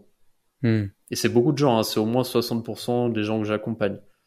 Donc en fait, tu vas devoir revenir à plutôt un tempo 4 secondes inspire, 4 secondes expire. Ça sera plus juste pour eux là tout de suite. Mais pour te revenir aux travaux de Earthmas et à ce fameux, cette fameuse ceinture OXA, elle te permet de mesurer en temps réel ta variabilité cardiaque. Donc c'est ce que tu traques avec ta Bagura, sauf que là, c'est un capteur que tu mets au niveau du au cœur et ça va te dire en temps réel est-ce que tu es dans l'état de cohérence où tu vas avoir la superposition du rythme cardiaque et euh, de ta variabilité cardiaque. Et en fait, tu es guidé, tu as un casque, tu es guidé et ça va te dire OK, euh, inspire, expire, tu vas avoir un petit euh, un petit gong et quand tu atteins l'état de cohérence, où tu es parfaitement dans la cohérence que tu appelles la vraie cohérence cardiaque, évolutivement dans ton casque, le, bruit sera, enfin la musique sera un peu différente. Et du coup, en fait, moi, toute cette, euh, alors c'était super intéressant, c'est que déjà je me suis rendu compte, alors que ça faisait, euh, ça faisait, tu vois, des années que je respirais, que je faisais de la cohérence cardiaque, je me suis rendu compte que j'étais, j'arrivais à être en cohérence, mais ma force de cohérence était pas extrêmement élevée. Donc déjà, ça C'est-à-dire force de cohérence, c'est sur le, le, après même après l'exercice si ça continue ou pas? En gros, si tu veux, eux, ils mesurent quand tu fais une session de cohérence euh, cardiaque sur 10 minutes, tu vas avoir une métrique, ça va être est-ce que tu es en cohérence cardiaque oui ou non, et une autre métrique c'est sur ta cohérence, ta force de c'est ta force de cohérence. C'est en mode euh, est-ce que tu es à 100%, donc tu es vraiment euh, autour de la courbe parfaite sinusoïdale ou est-ce que tu es un peu à côté, t'es pas totalement dedans. Hmm. Et, moi, je me suis rendu compte que, bah, en fait, j'étais souvent en cohérence, mais j'étais, tu vois, j'étais à 20, 20, 30% de cohérence quand je pratiquais. Et pendant des mois, je me suis dit, putain, je vais essayer, euh, comment est-ce que je peux rentrer dans cette cohérence, tu vois?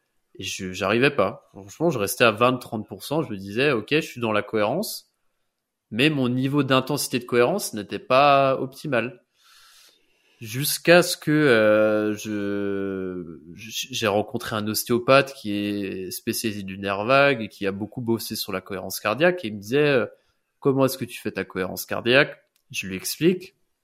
Je lui dis bah ok bah je suis euh, je suis assis et puis j'imagine bien mon diaphragme qui bouge j'essaie d'ouvrir d'avoir une bonne amplitude respiratoire. Et il m'a dit essaye différemment. Quand tu fais ta cohérence cardiaque mets un point de focalisation dans la zone du troisième œil ici.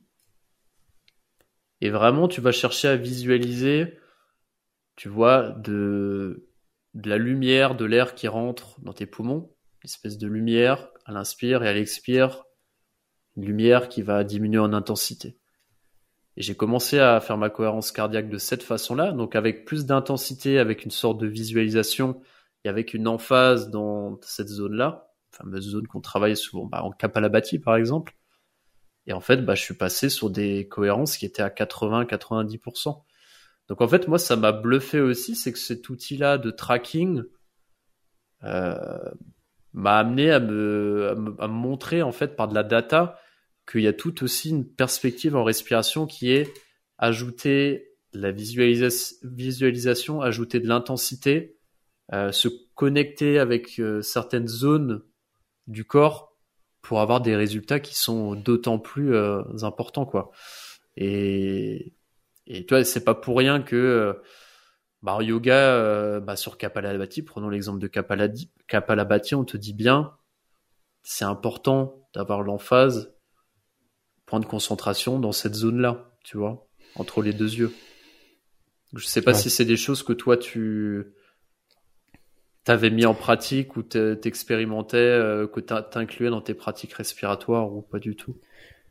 Alors, euh, généralement, moi, justement, je sais pas si c'est une erreur, mais quand je fais Kapalabhati ou Bajtrika, j'ai tendance à me concentrer sur le deuxième chakra, qui est le, sacré, je crois, euh, justement la, zone en dessous le nombril. Ça m'arrivait des fois aussi de le faire avec le troisième œil, et souvent je le fais quand, par exemple, je fais des rétentions euh, des rétentions poumons pleins et que des fois je vais hmm. contracter, euh, on, appelle ça Jalanda Banda, ça la, gorge. Ouais. Et du coup j'ai tendance à me concentrer sur le, le troisième œil et je sens justement cette énergie qui monte, tu vois, ce liquide cérébrospinal dont on parle qui qui hmm. qui euh, monte beaucoup plus rapidement, comme de la sève, tu vois, qui remonte le long de d'un tronc d'arbre. Et ça, je l'ai beaucoup expérimenté avec les les pratiques de Joe Dispenza alors je sais pas si tu es un peu familier avec son travail. Il a créé euh, une respiration qui, je sais pas si tu l'as testé d'ailleurs. C'est une respiration qu'on fait avant une méditation qui vise en fait à, à mettre en off le, le, le cerveau analytique, le, à couper le mental. Donc en fait, c'est une respiration qui est basée encore une fois sur les, les pratiques euh, yogiques, où en fait on va expirer donc complètement par le nez, on va inspirer profondément par le nez en contractant le périnée, les muscles abdominaux, et on va imaginer euh, le long de sa colonne vertébrale que la lumière monte au fur et à mesure qu'on inspire. Hmm. Donc au fur et à mesure de l'inspiration, on va imaginer la lumière qui monte. Une fois qu'on arrive au sommet de la tête, on contracte bien le périnée et tous les muscles abdominaux et on garde sa conscience sur la, glande pinéale. Donc lui, il l'imagine plutôt derrière là, parce qu'en fait c'est là qu'elle est vraiment euh, physiologiquement. Et après, je crois que là c'est un autre chakra, mais c'est presque pareil. Et en fait, souvent, euh, bah, c'est là en fait où tu vas sentir une énergie dans la tête. Ça m'est arrivé par exemple d'avoir des flashs blancs ou des petites des petits tressautements, tu vois, dans la colonne vertébrale, qui montrent que tu as la, Kundalini ou que tu as même la glande pinéale qui s'active. Donc je l'ai beaucoup expérimenté avec cette pratique respiratoire euh, notamment. Et euh, mais ça donne de beaux résultats et moi j'aime bien en tout cas l'effet que ça me fait, tu vois, cette espèce de t'as as, le mental qui commence à pétiller et ça fait trop du bien. Hmm. Ouais, ça me parle, ça me parle cette respiration. J'ai un peu pratiqué aussi, mais pas autant que toi.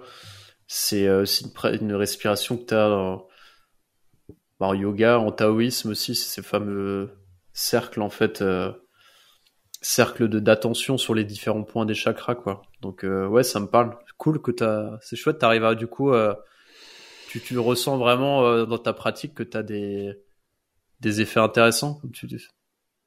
Bah t'as le mental qui est beaucoup plus calme. Ouais t'as moins cette tendance en méditation à, te barrer dans, dans tes pensées en fait. T'es beaucoup plus centré et hum, t'arrives plus rapidement à atteindre euh, un état profond. Hmm. Ok. Mais encore une fois, ça demande beaucoup de pratique. Moi, je l'ai pratiqué pendant quasiment un an tous les jours, tous les soirs. Donc j'en ai vraiment fait une, une, méthode par moment où c'était euh, tous les soirs, il y avait la respiration euh, de, de Joe Dispenza, suivi de sa méditation que j'avais acheté euh, sur son site. Alors, Joe Dispenza, c'est pas des méditations de 10, 10 minutes, un quart d'heure. Hein. C'est des méditations qui vont de 1 heure à 1 heure et quart, voire 1 heure 30. Ok, donc c'est des grosses Donc c'est des sacrées, voilà, c'est des sacrées méditations. Et encore une fois, lui, il implique beaucoup la visualisation. Donc tu as le fait de porter son attention sur le périnée, sur les centres énergétiques, et d'imaginer aussi de l'espace vide qu'il y a autour de toi. Et ça, c'est quelque chose pour ceux qui pratiquent un peu la méditation. Même toi, tu pourrais tester quand tu as les yeux fermés, d'imaginer en fait l'espace qui a devant toi, mais à l'infini, comme si tu étais au beau milieu de mmh. l'univers, et d'essayer de, ressentir cet infini, tu vois, et de te demander jusqu'où ça peut aller. Et tu fais ça sur tous les côtés, sur le côté gauche, le côté droit, derrière toi. Moi, je le fais aussi en, haut et en bas. Et ça change vraiment tes ondes, ta fréquence cérébrale. C'est vraiment, c'est un, c'est puissant quand c'est bien fait, quand t'es bien focalisé. Tu sens un état de paix qui s'installe et après, il passe dans d'autres pratiques. Une fois qu'on a induit, euh, ça c'est plutôt une phase d'induction, où là on va vraiment modifier les ondes cérébrales pour passer de bêta à alpha, voire même theta. Et ensuite, là, on va travailler l'exercice de visualisation, où là, ça va être euh, ressentir par exemple une situation qu'on désire, euh, comme si elle était déjà réalisée, ressentir des émotions fortes de gratitude, d'amour, d'accomplissement.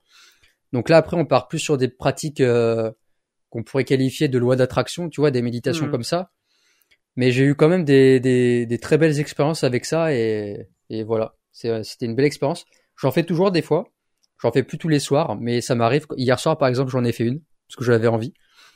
Et, euh, et voilà, c'est trop bien. Ouais, c'est cool. Mais j'ai lu euh, quelques bouquins de Joe Dispenza sans sans forcément pratiquer, tu vois, acheter ces méditations guidées comme toi t'as fait. Mais c'est super intéressant ces travaux, c'est super chouette. C'est vraiment cool. Donc c'est c'est cool que tu as, vu des, des résultats et puis euh, moi ça me donne envie de remettre un peu le nez dedans parce que j'y retombe souvent au final sur euh, ce pouvoir de l'esprit, tu vois, sur euh, la manifestation, sur le pouvoir du corps. c'est en fait tout est lié. J'ai envie de te dire que ce en fait on veut souvent faire une opposition entre le corps et l'esprit, mais au final tu te rends compte que tout est intrinsèquement lié, tu vois, dans tout ce qu'on fait. Et je trouve que Joe Dispenza a cette, euh, cette aisance à vulgariser des choses qui sont un peu euh, difficiles d'accès en physique quantique, en neurosciences, sur bah l'intelligence du cœur et tous ces sujets-là. Donc euh, donc c'est chouette, non c'est trop cool. J'allais regarder ça du coup. Ouais. Bah j'ai même euh, si tu comprends bien l'anglais, je pourrais même t'envoyer les méditations que j'ai que j'ai achetées. J'en ai acheté deux. Ok. Après, ça implique de connaître, d'avoir lu le bouquin et de connaître les centres énergétiques, comment ça se passe la méditation. Mais dans tous les cas, c'est expliqué dans l'introduction. Et, euh, et après, tu as la méditation aussi sur la glande pinéale, que qu'elle est à pratiquer carrément pendant la nuit, pendant que ton taux de mélatonine est le plus élevé possible. Parce qu'il explique justement que la mélatonine, avec la respiration, ça peut se transformer en fait en d'autres substances, comme euh, une substance bioluminescente. Donc clairement, en fait, ça, t'as, t'as- t'as des euh, des molécules dans ton cerveau qui qui deviennent lumineuses, comme des lucioles. T'as aussi des hormones, euh, des molécules euh, qui sont les mêmes que les animaux qui hibernent. Et tu peux convertir la mélatonine en DMT. Donc avoir des états mystiques, des états tran- transcendantaux profonds. Donc euh, après moi je l'ai jamais fait de, en- de, de pleine nuit, c'est- dû arriver une fois ou deux. Parce que en, en bon circadien que je suis, euh, moi le sommeil, euh, on fait super attention, Ouais. donc euh, Ah bah oui, je l'ai forcément. rarement pratiqué, ouais. Mais si tu veux, je pourrais te les Bah, envoyer. et- carrément avec plaisir. Ouais. mais voilà, toutes ces pratiques, ça m'a vraiment aidé. Et d'ailleurs, j'aimerais bien qu'on fasse le, le parallèle avec bah justement l'esprit, le corps et l'esprit. Et est-ce que toi, t'as, tu t'es ouvert du coup à, à ce côté spirituel? Parce qu'on voit clairement qu'avec la respiration et avec nos pensées, avec ce qu'on ce qu'on a dans notre tête, mais aussi les pensées qui vont générer des émotions et l'émotion qui vont générer des pensées et cette boucle de pensée-émotion qu'on peut influencer, et maintenant c'est montré de plus en plus avec la Earth-Based Entity dont tu parlais, avec Pierre Etchart dans, Ouais. qui parlait du champ électromagnétique de cœur, ça c'est des, t'as des découvertes qui sont juste incroyables, de se dire en fait que par la pensée et par l'émotion qu'on va dégager, on peut impacter notre environnement, on peut impacter la matière, donc on peut impacter notre corps, notamment euh, potentiellement induire des guérisons, mais aussi on peut impacter notre futur en en augmentant nos chances de créer la vie qu'on veut avoir en fait. Ouais, bah je, je, bah totalement. Tu vois, la respiration m'a totalement ouvert à ça. Je pense que j'ai toujours une sensibilité euh, à, à me poser des grandes questions, à l'introspection depuis tout petit. Mais c'est vrai que la respiration pour moi a été un un outil qui m'a amené à, travailler ça de plus en plus, que ça soit avec la respiration IMOV, que ça soit avec des pranayamas, que ça soit à travers la méditation. Tu vois là, je reviens euh, week-end dernier, j'ai fait un j'ai fait un stage de euh, Wim de yoga Tumo, euh, méditation assise, euh, moins un le matin, 40 minutes dans la neige, incroyable. Tu vois, ça m'a trop donné envie de refaire du froid, mais intensément quoi. Donc ça m'a ouvert à plein d'expériences comme ça. Ça peut être aussi, euh, tu vois, euh, pareil, expérience avec euh, de la psilocybine, euh, plein de petites choses comme ça. Ça t'ouvre quand même et tu te dis que moi j'aime beaucoup passer par l'expérience, tu vois. J'aime comprendre les choses, mais je suis quelqu'un qui est très intuitif aussi et j'ai besoin de passer par l'expérience et de vivre les choses. Tu vois là très concrètement ce week-end, je me suis, je, te disais, bah j'ai fin d'année qui était assez chargée, j'avais euh, plein de questions un peu en suspens, des, des intuitions. Bah je me suis organisé chez moi une petite session, euh, petite session psilocybine avec un peu de respiration, mais vraiment pas des grosses doses, hein, tu vois. Euh, et j'adore, j'adore ce type de pratique-là parce qu'en fait, ça, ça vient confirmer des choses que t'as.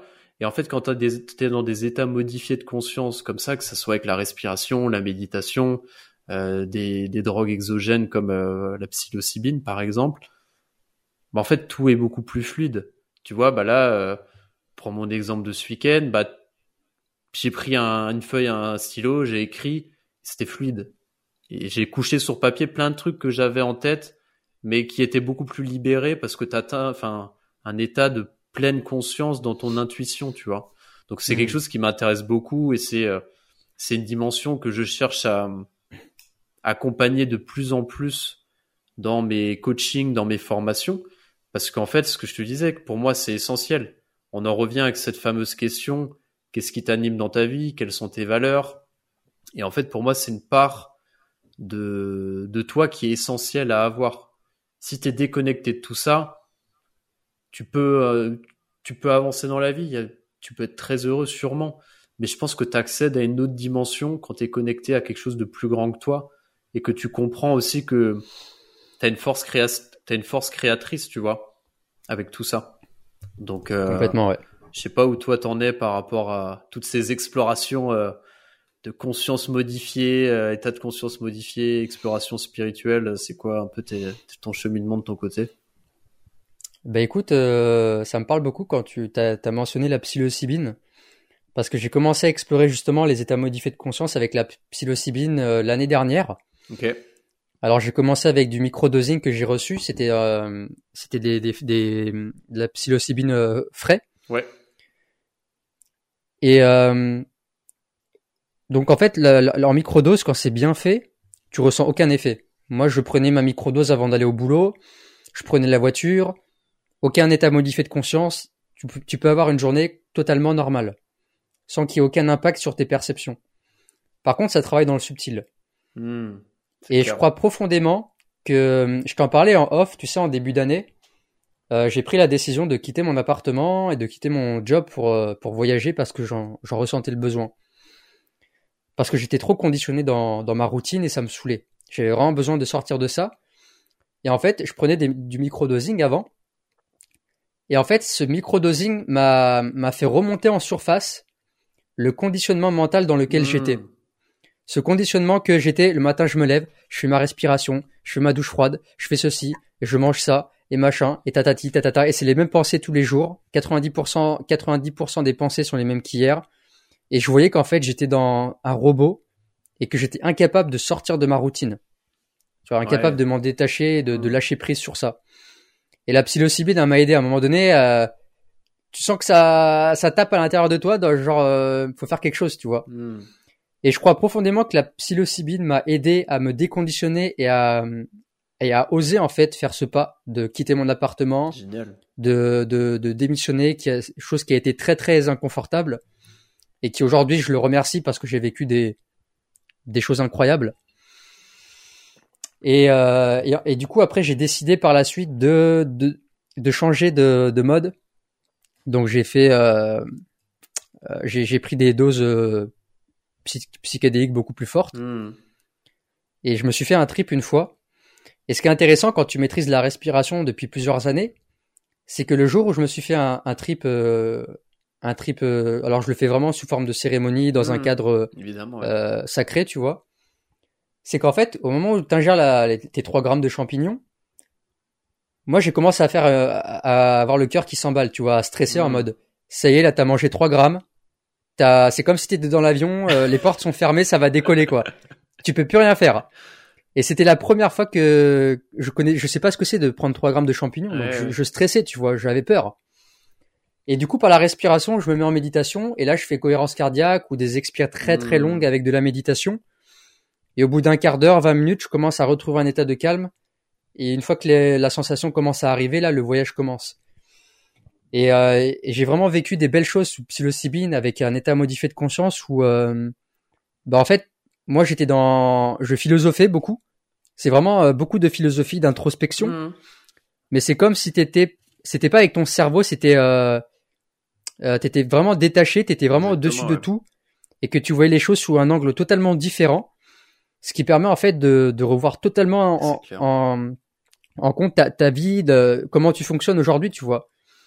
Et il y a eu des révélations qui me sont faites euh, sous psilocybine où euh, au fond, au fond de toi-même, tu le sais, mais il faut être sous psilocybine pour le comprendre, tu vois. Ouais, c'est ça. En fait, ça, bah, je trouve que cette, euh, ces découvertes, c'est pas nouveau, hein, tout le, je pense que tu es sensible un peu au sujet, mais euh, pour ceux qui connaissent pas du tout, les, dans les années 80, toutes les découvertes scientifiques qui ont été faites autour du LSD, il y avait euh, des dizaines, des centaines, voire des milliers d'études qui montraient les bienfaits du LSD, des psychédéliques pour euh, des traitements d'addiction, de stress aigu, acceptation de la mort quand on est dans une phase de cancer. Donc il y a eu énormément de choses qui ont été faites dans ces années-là. Et euh, ce, qui, ce, qui, se passe grosso modo, pour revenir un petit peu à ton le cas concret, c'est qu'en fait, tu as des zones du cerveau qui se connectent ensemble alors que normalement, elles se connectent pas ensemble. Tu vois? Hmm. Et c'est c'est ça qui est puissant, c'est que tu as des idées qui matchent ensemble alors qu'avant, elles, elles fonctionnaient en vase clos. Et je pense que tu vois, c'est des états que tu peux avoir euh, si tu cultives la présence au quotidien à travers de la méditation, de la respiration, de la danse, de l'art, enfin, peu importe. Mais je trouve que, tu vois, le, les substances exogènes, bah, comme la psi- psilocybine, permet en fait d'avoir accès à ça très rapidement. Et c'est pour ça que c'est si puissant. Alors ça veut pas dire pour autant qu'il faut pas faire toutes les autres pratiques dont on parlait avant, mais je trouve que moi, tu vois, j'aime, c'est quelque chose où tu vois cette dernière année, ben, j'ai eu deux trois fois dans l'année où quand j'étais, euh, je me suis sacralisé un peu comme toi ces petits moments. Ok, bah là, dans un cadre safe, avec de la musique, poser des intentions avant la séance. Bah là, c'était euh, bilan de fin d'année. euh, J'avais quelques questions perso. Et en fait, ça m'a amené des réponses que j'avais déjà en moi et des intuitions, mais ça m'a conforté des choses plutôt, tu vois. Hmm. J'ai pas eu de révélation euh, incroyable, mais c'est plus euh, l'intuition qui, qui, qui remonte de façon très forte. Et puis, euh, moi, j'aime beaucoup, tu vois, durant ces cérémonies, prendre des notes. Parce qu'après, c'est Ouais. très concret. Et puis, en fait, t'as la... ça m'a d'ailleurs redonné envie d'avoir un journal, chose que j'ai pas depuis des années, mais tu vois, d'avoir une pratique vraiment où j'écris. Parce qu'au final, t'as un côté où tu, quand tu commences à écrire, t'as ton inconscient qui va prendre le relais et qui va commencer à écrire des choses que tu vas avoir dans la tête et que tu fais pas naturellement. Et tu vois, moi, ça m'a donné beaucoup envie, bah, et c'est- dans une de mes, de mes envies là en 2024, c'est de prendre du temps, tu vois, d'écrire tous les jours un petit peu, avoir une sorte de journaling, parce que je me rends compte que c'est aussi une pratique qui est super intéressante pour libérer de l'inconscient des choses. Tu vois, Carl Jung, il parle souvent du, je sais pas en anglais, alors je suis pas expert du sujet, mais ça me parle le shadow work. C'est un peu cette idée-là de poser sur papier un peu les, tu vois les, ton côté Ouais, les un peu tes parts d'ombre, tu vois. Mm. Je pense qu'avec des pratiques comme le journaling aussi, ça permet de faire ressortir un peu l'inconscient. Et moi, c'est quelque chose que j'ai, qui m'intéresse beaucoup là ces derniers temps. Bah, tout le travail de Carl Jung, les archétypes, euh, toute cette phase un peu euh, nouvelle de la psychologie. Et c'est quelque chose que je connais pas trop et hum, ça m'intéresse beaucoup et c'est un peu un domaine d'exploration que j'ai euh, pour cette année 2024 euh, en tête. Je sais pas si toi ça te parle un petit peu tout ça. Bah complètement, parce que j'ai j'ai j'ai lu un petit peu Jung aussi, j'ai écouté des, des vidéos sur le sujet, Ouais. avec la notion de persona, la part d'ombre, euh, le moi, le soi, etc. Ouais. Et, euh, et pareil, le, le journaling, c'est quelque chose que je fais, euh, ça dépend des périodes, mais euh, j'aime écrire le soir, quand je sens que j'ai besoin.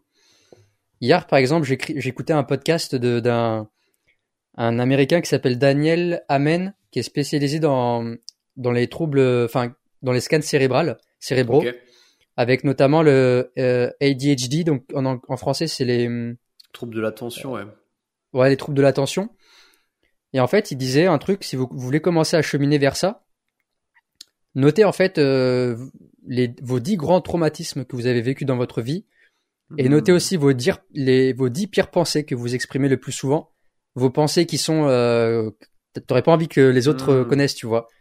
Hier, j'ai fait cet exercice-là et c'était puissant parce que je me, j'étais, j'ai passé une très bonne journée, je me sentais vraiment bien et je commençais à me sentir un peu mal, tu vois, de, de ressortir toute la merde. Tiens, il m'est arrivé ça, il m'est arrivé ça, putain, ça c'était le, le pire. Et de hiérarchiser. Et euh, après, je suis passé sur un truc un peu plus joyeux pour, euh, pour compenser, tu vois. Mais c'est vraiment libérateur. Je- par expérience, je peux te le dire, et que des fois, ça fait du bien de Ouais. parler à toi-même, de savoir que il y a personne qui le lira, et tu peux dire tout ce que tu as envie. Même des fois, c'est gênant d'écrire des choses que de, de l'écrire, de l'écrire sur papier. Et des fois, c'est pas confortable. Mais je trouve qu'il y a vraiment quelque chose de thérapeutique. Et euh, et en plus, je pense que ça serait vachement intéressant parce qu'on n'en a pas parlé, mais euh, la respiration, ça peut vraiment libérer des traumatismes, je pense. Hmm. Enfin, je sais qu'il y en a beaucoup qui le font, avec notamment le breathwork. Je sais pas si tu as déjà expérimenté. Moi, j'ai fait euh, une fois en Zoom, j'ai fait un atelier comme ça de respiration. Alors, je crois que le breathwork, normalement, ça dure à peu près une heure où tu fais des... C'est très très intense. Hmm. Et nous, on, on l'avait fait que 20 minutes. Mais déjà 20 minutes seulement, j'avais déjà les mains, euh, on appelle ça en pince de crabe. Hmm. Donc totalement plus d'oxygène, enfin trop d'oxygène et t'étais, euh, tu pouvais plus les bouger. Quand j'ai arrêté de respirer au bout de 20 minutes, je me suis mis à. Est-ce que j'ai plus, j'ai rigolé avant, je crois? Non, je me suis mis à pleurer sans Hmm. aucune. Pourquoi? Je me suis mis à pleurer mais en sanglots, mais vraiment je pleurais. Hein. Je pleurais tout mon corps. Et quelques secondes après, je me suis mis à éclater de rire. Et j'ai rien compris à ce qui s'est passé. Ouais. Tu vois, j'ai absolument pas compris. Et euh, le lendemain ou le, le- le jour d'après, je suis tombé malade, une espèce d'angine qui m'a mis au sol deux trois jours. Mais vraiment le truc euh, qui m'a purgé quoi. Et euh, j'aimerais bien avoir un peu ton, ton retour aussi sur ça. Et euh, bah déjà, je t'encourage sur le fait d'écrire parce que c'est vraiment Mm. thérapeutique. Mais le côté traumatisme et libération émotionnelle avec la respiration, Ouais. parce que c'est vraiment quelque chose qui peut nous aider euh, bah, pour tout à chacun aujourd'hui. Carrément, bah effectivement, moi c'est quelque quelque chose qui m'intéresse tous ces cette partie-là de, en fait, les techniques d'hyperventilation. Tu touches un peu ça avec Wim quand même, dans le sens où Wim tu vois, tu peux avoir des tétanies, des libérants, des ce qu'on appelle des éclatements émotionnels. Tu touches ça. Euh, après, c'est sûr que tu vois ce qu'on appelle la respiration holotropique, euh, le rebirth, le breathwork. Tu vas sur des pratiques qui sont plus longues. Alors moi j'ai un peu pratiqué, un peu comme toi, tu vois, des sessions Zoom. J'ai pratiqué aussi des sessions euh, Wim Hof, mais un peu sur un mode euh, holotropique.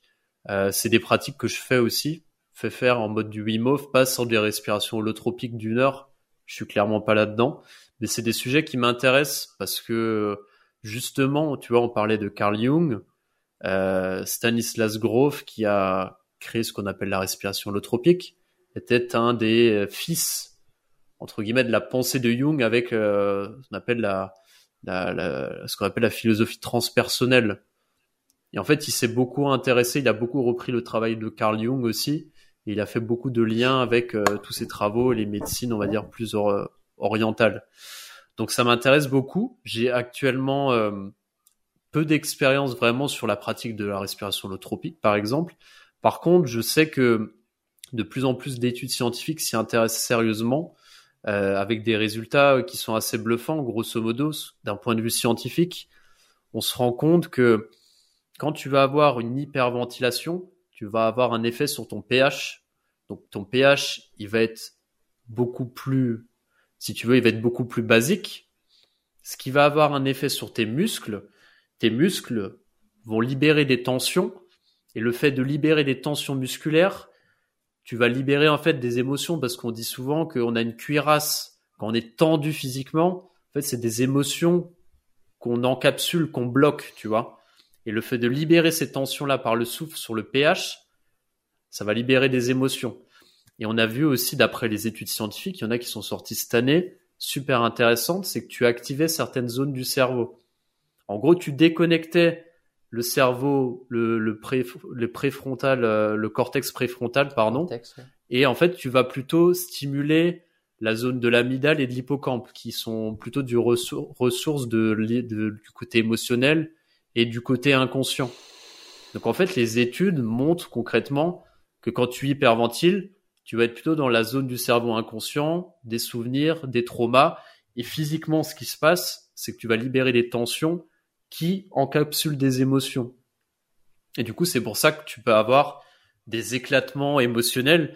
Alors moi, personnellement, je sais que quand je pratique des respirations de ce type-là, je vais avoir un peu comme toi, tu vois, des sourires de ce genre de choses ou des, des états de flow très profonds.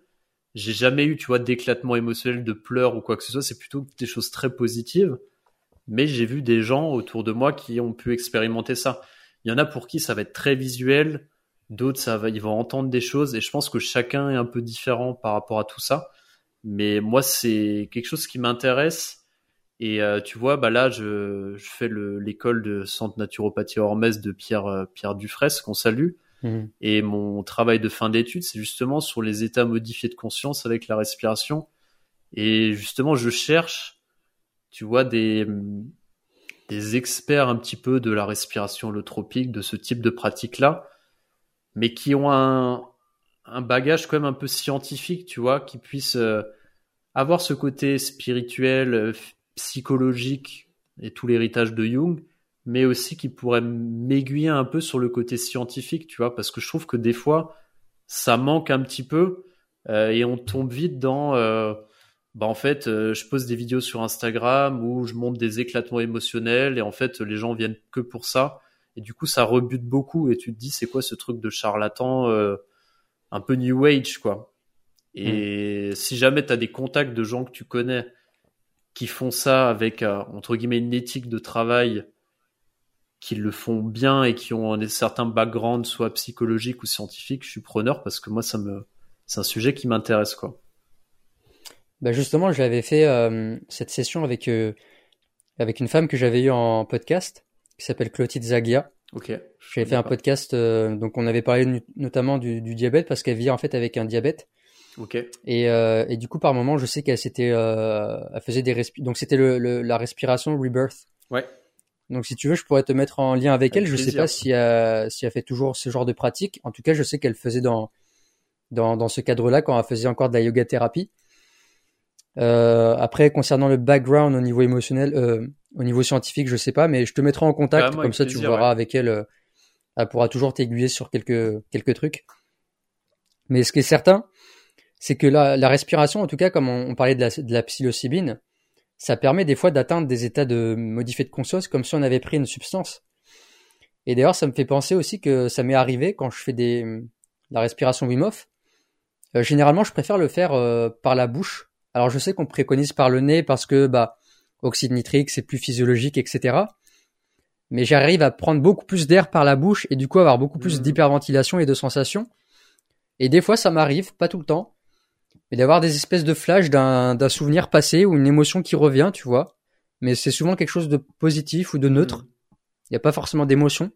Mais des fois, ça revient comme ça, des, une situation, un endroit que j'avais totalement oublié, une rue de Marseille où je me dis bah pourquoi je, je pense à ça d'un coup? Enfin, je sais pas pourquoi, mais ça, ça, ça revient. Donc euh, ouais, pas mal intéressant aussi. Ouais, c'est intéressant. Mais tu, comme tu disais, euh, on, physiologiquement, c'est mieux de respirer par le nez. Mais sur ce type de pratique-là, souvent on dit que c'est à toi de choisir. Si tu vas mm. respirer plutôt par la bouche, tu forcément tu vas faire rentrer plus d'oxygène, donc ça, il y a des chances que ce soit plus puissant. Si tu respires par le nez, ce sera peut-être un peu plus light, soutenu, enfin tranquille quoi. Donc si c'est fait, en fait, faut, faut voir ça d'un point de vue d'ensemble. Si tu respires chroniquement par la bouche au quotidien, c'est sûr que c'est pas idéal. Par contre, si tu respires sur une heure de respiration une fois dans ta semaine euh, par la bouche, c'est ok. Tu vois, c'est euh, question de perspective. Tu dors avec un scotch sur la bouche? Ouais, ouais. Et, tu, tu, vois, je me suis encore fait la réflexion que cette nuit, j'ai pas dormi avec mon scotch et j'ai l'impression d'avoir moins bien dormi. Tu vois, parce que hmm. j'ai l'habitude de dormir sur le dos. Parce que je sais pas, je dors toujours sur le dos, je dors mieux sur le dos. Et quand tu es sur le dos, en plus, tu as plus tendance à avoir la bouche qui va s'ouvrir par l'effet de gravité, quoi. Donc oui, je dors sur le dos euh, et je mets du scotch sur ma bouche. Et toi aussi, tu, tu pratiques le mot C'est pareil. Ouais. ça fait des années maintenant. Euh, bah, j'ai découvert ça. Euh, bah, je crois que c'est encore avec Bouteco, hein, Patrick ouais. Et depuis, j'en mets tous les jours. Ça m'arrive des fois euh, de pas en mettre, mais maintenant, je trouve que, sauf cas où euh, je sais pas, t'as trop mangé, t'as as bu parce qu'il y, avait une soirée ou quoi, t'auras tendance à ronfler. Les fois où j'en ai pas mis, je me surprenais la, la nuit, par exemple, quand j'avais des micro-réveils, où en fait, j'avais la bouche qui était fermée comme si mon cerveau croyait qu'il y avait du scotch. Donc en fait, je m'étais totalement... Euh, ouais, tu t'habitues. Voilà.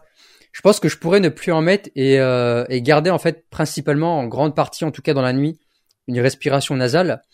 Mais vu que je suis un gros nerd de l'optimisation euh, du corps, je mets le scotch. Euh, tu veux tout, tu veux les lunettes, tu veux le masque, euh, la totale.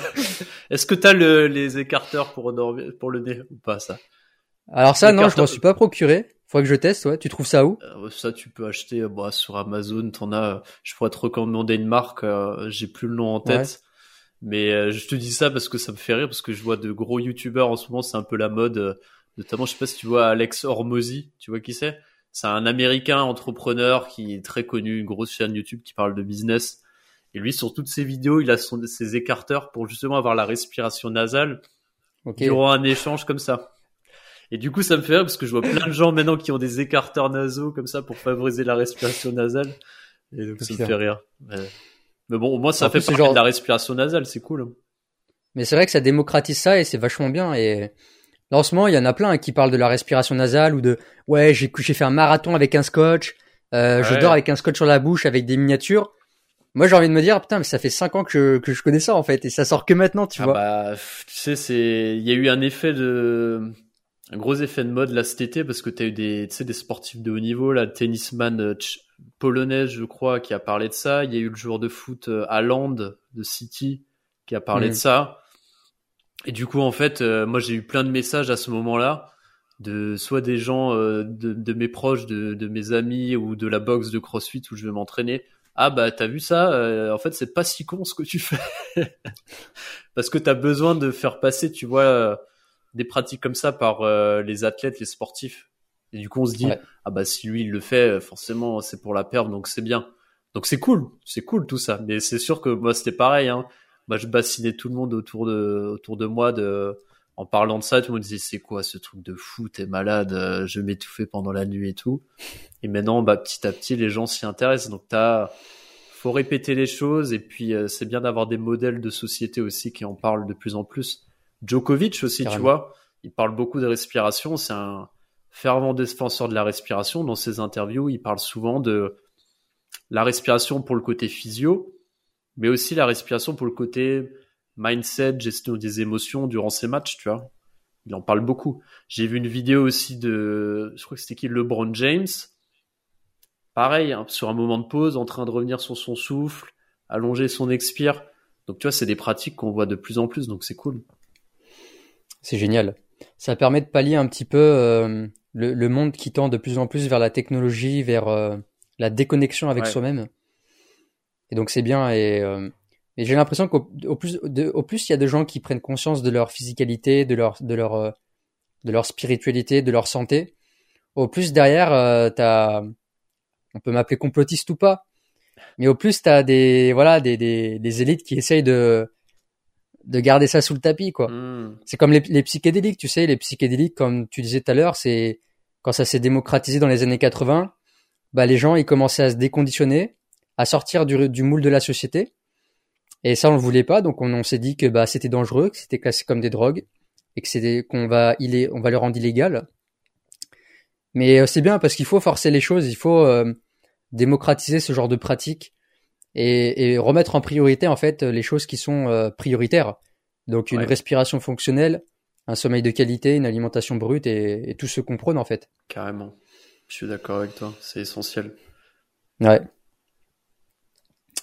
Je vais t'emmener sur la dernière partie du podcast. Euh, juste avant ça, est-ce que tu peux nous parler un peu de tes, activités? Qu'est-ce que tu proposes? Est-ce que tu proposes des retraites là dans pas longtemps? Dans quel coin? Ouais, ouais. Alors, euh, si tu veux, dans mes activités, je te disais, c'est que j'ai fait beaucoup de travail sur l'accompagnement respiratoire ces derniers temps et je propose toujours ça. Euh, et actuellement, pour 2024, je suis en train d'ouvrir un petit peu. Tu vois, j'ai proposé des accompagnements plus holistiques qui comprennent la respiration, tout ce que j'ai pu voir en naturo, donc un peu ce que tu fais, sommeil, alimentation, euh, alignement personnel. Et en fait, je propose des accompagnements sur trois mois où l'idée c'est d'expérimenter la respiration, mais avoir du coaching aussi de santé holistique avec moi. Euh, je suis en train de préparer aussi des retraites pour le mois de mars. Donc pour l'instant, il n'y a pas de date de posée, mais c'est autour de Marseille. L'idée c'est expérimenter respiration, le froid, le mouvement naturel, parce que je suis aussi euh, formé à l'entraînement naturel, l'hébertisme que tu connais peut-être. Hmm. Donc euh, vite fait de nom, mais j'ai pas trop exploré ce. Si tu pourrais en dire deux mots après. Ouais, avec plaisir, avec plaisir. Après, après la présentation de, de tes activités. Carrément. Bah écoute, de toute façon, ça va être euh, vite vu. Et après, j'ai aussi une formation en ligne sur la respiration que j'ai lancée fin d'année, euh, prix super accessible, euh, qui permet de de mieux comprendre la respiration. Tu vois, sur l'aspect physiologique et puis avoir accès à des tests respiratoires et pouvoir avoir une panoplie d'outils. Donc tu vois, c'est une dizaine d'heures de contenu qui permet vraiment d'avoir accès un peu à tout ce que moi je partage euh, sur des formats de formation plus longs ou ce que j'ai pu apprendre euh, à travers euh, mes différentes années de pratique respiratoire. Et pour te répondre sur l'hébertisme, si tu veux, c'est, pour simplifier un petit peu, Georges Hébert était un, si tu veux, c'était un, un, commandant dans l'armée euh, qui, en observant les, si tu veux, son équipage et les, les personnes de l'armée, s'est rendu compte que sur le champ de bataille, on était des brels. Et quand on observait la façon de combattre de ce qu'on appelait à l'époque les peuples primitifs autochtones, ils nous mettaient des branlés sur l'aspect physique, sur l'aspect mental et sur l'aspect collectif. Et en fait, il s'est intéressé à se dire, OK, nous, dans l'armée, on a des entraînements qui sont très orientés musculation. Donc en mode, on, est, travaille que le, physique et on va pas avoir une pratique qui est très généraliste. Et en fait, lui, il a créé une méthode, du coup, euh, qui était dans la période euh, entre euh, la première guerre et la seconde guerre, qui était l'entraînement naturel. Et c'était l'idée, c'était de créer un entraînement qui soit complet, généraliste. Donc, c'est-à-dire que tu travailles une dizaine de familles de mouvements, que ça va de la grimpe, de la quadrupédie, du lancer, du porté, du, du self-défense, mais que globalement, la philosophie de l'hébertis, c'est être fort pour être utile. Donc, tu as toute une dimension aussi de groupe. Donc, tu travailles le côté mindset, tu travailles le côté altruisme et tu travailles le côté force purement physique. Et donc en fait concrètement le libertisme ou l'entraînement naturel, c'est des entraînements qui vont se faire sur 45 minutes, une heure, dans lequel tu vas faire à chaque fois tes 10 familles de mouvements. Tu vas faire un peu de course, après du jeter, du lancer, du porter, le tout en groupe. Et en fait, si tu veux, tu fais ça aussi très important en nature. Tu fais, tu vas pas faire ça en mode dans une salle. Tu fais ça en nature. Tu te confrontes à l'environnement c'est un peu un des précurseurs aussi de l'hormèse en fait, c'est de te confronter à la nature quand il pleut, mm. quand il neige, quand il y a du soleil. Et franchement, c'est une pratique que moi j'ai découverte il y a deux ans quand je suis arrivé sur Aix-en-Provence parce qu'il y a le petit-fils de Georges Hébert qui a lancé un centre ici. Et je peux ah conseiller à tout le monde parce que c'est génial. Tu ressors avec le sourire parce que tu as joué en même temps tu t'es dépassé, tu as fait ça en groupe. Et c'est super accessible pour tout le monde parce que tu peux adapter les exercices. Tu vois, dans le centre où je suis, c'est pas un niveau de, euh, de malade en termes sportifs, dans le sens où c'est très familial. Il y a des gens qui viennent avec leurs enfants, mais du coup c'est génial parce que tout le monde peut adapter les exercices et tu peux toi te challenger et en même temps tu as cette notion de tu vois de jeu, d'être en nature. Et après libre à toi si tu as un groupe de, de, de solides, tu peux faire un gros entraînement. Euh, très, euh, enfin très très intense quoi. Mais si tu veux pour pour faire une analogie et tu vas comprendre, c'est euh, le c'est l'inspiration de MoveNat. En fait, si tu veux, Erwan Lecor, euh, pour la petite histoire, il s'est formé à l'hébertisme. Il était en contact avec Georges Hébert à l'époque. Et lui, voulait en fait euh, populariser l'hébertisme aux États-Unis mais ils sont pas tombés d'accord parce que lui voulait en faire un business et il voulait l'orienter très euh, sportif athlète alors que l'hébertisme de base c'est plutôt quelque chose de d'associatif de philosophique c'est une fédération et l'hébertisme se veut accessible au plus grand nombre et du coup finalement en fait il y a eu une scission et du coup Erwan Lecor a créé MoveNat et l'a orienté un peu à sa sauce et l'a lancé aux États-Unis quoi mais euh, ça te permet de te voir un petit peu euh, la ressemblance que ça peut avoir. Ça ressemble aussi un peu dans une certaine mesure à la philosophie des, des tu vois, des, des Yamakasi, quoi. Tu vois, dans ce côté où tu le parcours et compagnie. Tu utilises un peu les éléments naturels pour, euh, pour t'entraîner, ouais, Tu utilises l'arbre, tu utilises les cailloux que tu trouves, le grimper, tu vois, enfin, c'est trop bien. Franchement, c'est top. Bah, tu sais, c'est un peu ce que je fais depuis que je vais plus en salle de sport, depuis les confinements. Ok. Euh, je, je, le partage souvent en story sur Instagram et tu vois, Là dans le jardin, il y a un arbre et du coup, euh, j'ai attaché en fait, j'ai accroché mes anneaux comme je peux à un arbre. Alors je fais mes tractions, mais, je dois lever mes jambes parce que sinon euh, ça touche le sol. Ouais. Et puis j'ai trouvé des cailloux un petit peu dehors, tu vois. Je prends des gros cailloux et puis je peux faire des des élévations euh, unilatérales. Je peux me lester, me faire des squats. j'ai pris des briques aussi pour faire des élévations latérales, tu vois. Génial. Et chez mon grand-père, pareil, je trouvais un bout de bois je mettais deux parpaings sur les côtés, ça me faisait du curl. Euh, avec un parpaing, tu peux faire des fentes et enfin, j'ai sans vraiment savoir le terme, je fais un peu de l'hébertisme depuis. C'est un peu dans cette idée-là, ouais. Mais c'est génial parce que bah non seulement comme tu dis, tu es au contact des éléments, tu es au contact. Moi en plus je le fais pieds nus donc tu as la mise à la terre qui te permet de te recharger en électrons. Tu prends le soleil quand il y en a. Euh, t'as le, le son de la nature, le vent, tu respires une air pure, donc euh, tu ressors de ta séance, t'es galvanisé. Ah, c'est clair. Moi, je, je, je, je prends vraiment plaisir. Et même une fois, je me rappelle euh, cet été chez mon grand-père, euh, il se mettait à pleuvoir. Et euh, j'étais comme un fou. En plus, j'avais mis de la musique de Viking, tu vois, grosse musique énervée de Viking. Et j'étais là, je me sentais puissant, tu vois, en mode ah, je suis sous la pluie et tout. Et enfin, ça, ça te met vraiment dans des états euh, incroyables, quoi. Donc euh, ouais, vraiment, euh, c'est cool. C'est top. Ouais, franchement. Merci les- d'avoir euh, partagé ça. Ouais. Ouais, franchement, je te conseille d'aller creuser un petit peu euh, parce que c'est vraiment une, une belle approche et euh, et puis c'est très complet. C'est très complet et puis si t'as la chance d'avoir, je sais pas s'il y a un club pas trop loin de chez toi, c'est pas sûr, mais euh, en tout cas c'est une belle approche, une belle discipline et tu tu peux aussi aller te former. euh, ils font des formations une ou deux fois par an. La formation est assez accessible niveau prix donc. euh, si ça t'intéresse, je te filerai les infos parce que c'est très cool. Ouais, carrément, carrément. Je vais terminer mon podcast avec Allez. trois questions. Est-ce que tu es prêt? Je suis prêt, vas-y. Et après, à la fin, je te parlerai d'un- d'une nouvelle tradition que je vais mettre en place. Donc, tu seras le, le premier précurseur. Allez. Euh, alors, la première question, c'est, c'est euh, si jamais tu es au dernier jour de ta vie, là, c'est le dernier message que tu pourrais transmettre à l'humanité. Qu'est-ce que tu aimerais dire? Respirer. Ah, c'est le premier truc qui m'est venu. C'est ce qui, c'est ce qu'il dit. Euh, Wim Hof, c'est breathe, Ah, motherfucker. exactement, ouais. Respirer parce que respirer connecte au tout. Si vous êtes conscient de votre souffle, vous êtes dans le présent. Voilà. Super. Ma deuxième question, on a un petit peu de réponse quand même. Si par exemple tu étais limité à faire que trois activités par jour, lesquelles ce seraient? Suspense. J'ai le droit de dire la respiration ou pas? Bien sûr. Si j'étais limité à trois activités, tu veux dire genre euh, trois activités en mode routine de sur tout ce que je fais pour ma santé? Voilà, des, des choses qui sont vraiment importantes pour toi. Je prends pas en compte le fait de manger, aller faire caca. Enfin, ça c'est logique, euh, tu vois. Bah, respirer, ça forcément.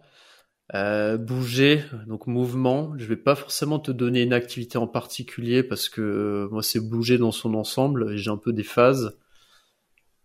Et la troisième, je te dirais la musique.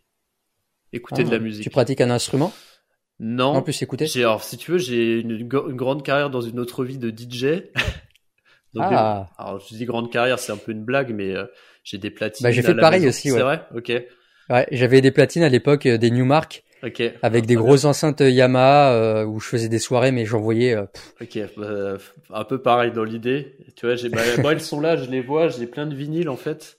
Parce que j'ai toute Ah, une phase dans ma vie où j'ai vécu à Berlin et j'ai vécu un peu dans l'effervescence de toute la musique électronique. Alors, c'est, j'adore encore la musique électronique, tu vois, et ça, je trouve que c'est euh, génial dans le sens, ça peut, on parlait de ces des états modifiés de conscience, mais moi c'est tout un aspect aussi que j'ai envie de plus explorer, c'est qu'en fait la musique, elle enfin ça permet de créer des émotions, de faire vivre des émotions et t'amener dans des états de transcendance qui sont incroyables. Et pour l'instant, tu vois, c'est une partie de moi que j'ai pas mis encore en lien avec euh, la santé, la respiration.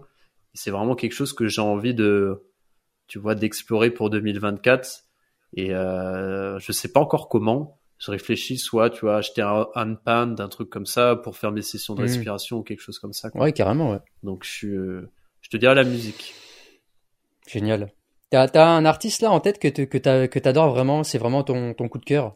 Ah, en musique, ouais, c'est, la question difficile pour les passionnés de musique, ça. Euh, je te dirais le premier truc qui me vient et qui, parce que j'ai fait un instrument de musique euh, quand j'étais, quand j'étais ado, c'était la basse, la guitare, la basse. Il y a un artiste que moi j'adore qui s'appelle Marcus Miller, qui est un des meilleurs bassistes du monde et j'ai un souvenir d'un concert que j'ai fait avec lui, avec des amis. Bah, c'était euh, simplement euh, le mec qui prend une basse et il t'envoie euh, dans la stratosphère, quoi. Parce qu'il maîtrise tellement son instrument que c'est, Wow. ouais, bah, attire à écouter, c'est, c'est grandiose. Marcus Miller, c'est ça? Ouais, Marcus Miller, ouais. C'est un génie de la basse. Donc c'est, en fait, il est tout seul avec sa basse et en fait, tu vas avoir un batteur à côté, euh, quelqu'un qui fait de la trompette, etc. Mais c'est lui, en fait, c'est comme l'artiste principal, quoi. Et pendant, il va faire des impros de basse, euh, il va slapper avec sa basse. Je sais pas si tu vois, c'est quand tu tapes dessus avec le pouce et ça crée des sons qui sont, euh, Tu iras écouter, c'est incroyable. Allez, ça marche. Super. Euh, et puis dernière question, si tu imagines projette-toi quand tu es au dernier jour de ta vie, euh, tu es sur le point de donner tes, ton dernier souffle, tu te regardes dans la glace et qu'est-ce que tu aimerais te dire? Qu'est-ce que j'aimerais me dire? Euh, Est-ce que j'ai vécu une vie alignée? Voilà. Top. C'est finalement le plus important. Hein. Exactement, et c'est... Hmm. Tu vois, moi j'ai un podcast qui s'appelle L'alignement.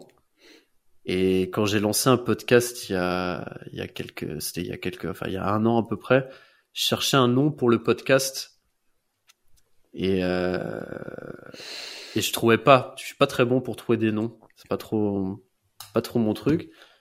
Et c'est venu une fois dans la nuit. Une nuit, j'étais en train de lire justement Jung, tu sais, notamment l'importance des rêves et compagnie.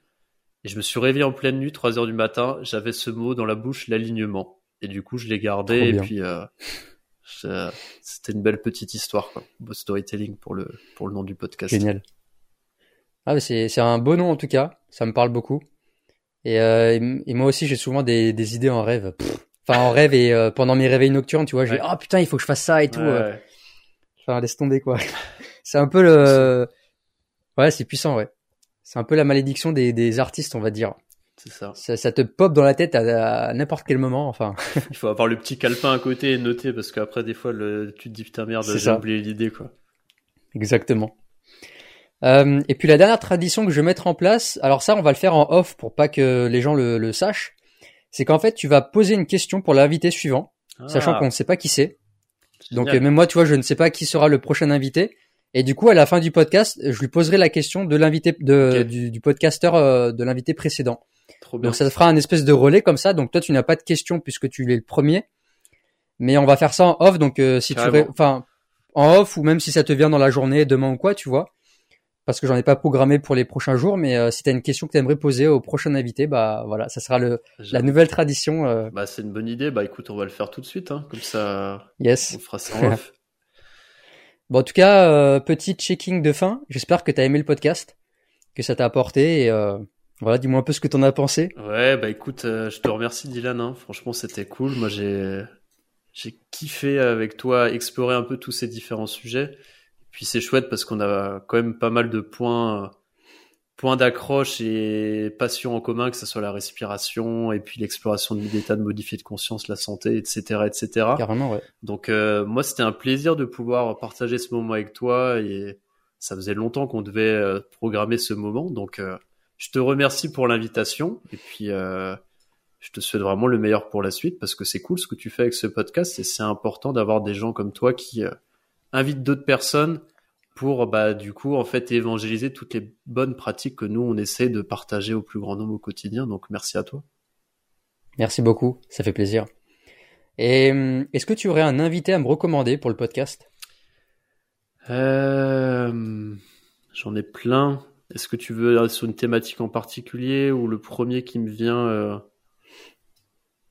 le premier qui te vient parce que ça te parle par, par rapport au contexte du podcast, qui est vraiment euh, principalement axé sur la santé holistique. Euh, je vais t'en donner deux. Le premier, c'est assez évident, mais c'est mon formateur en respiration, Stéphane Jansoun. Ok.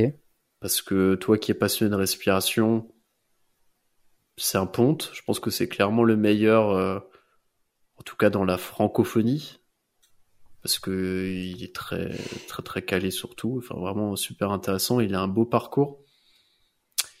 Et le deuxième, c'est un c'est un coach holistique qui s'appelle Kader Frafar, qui est pas trop connu des réseaux, que j'ai eu sur mon podcast. Euh, c'était mon premier épisode.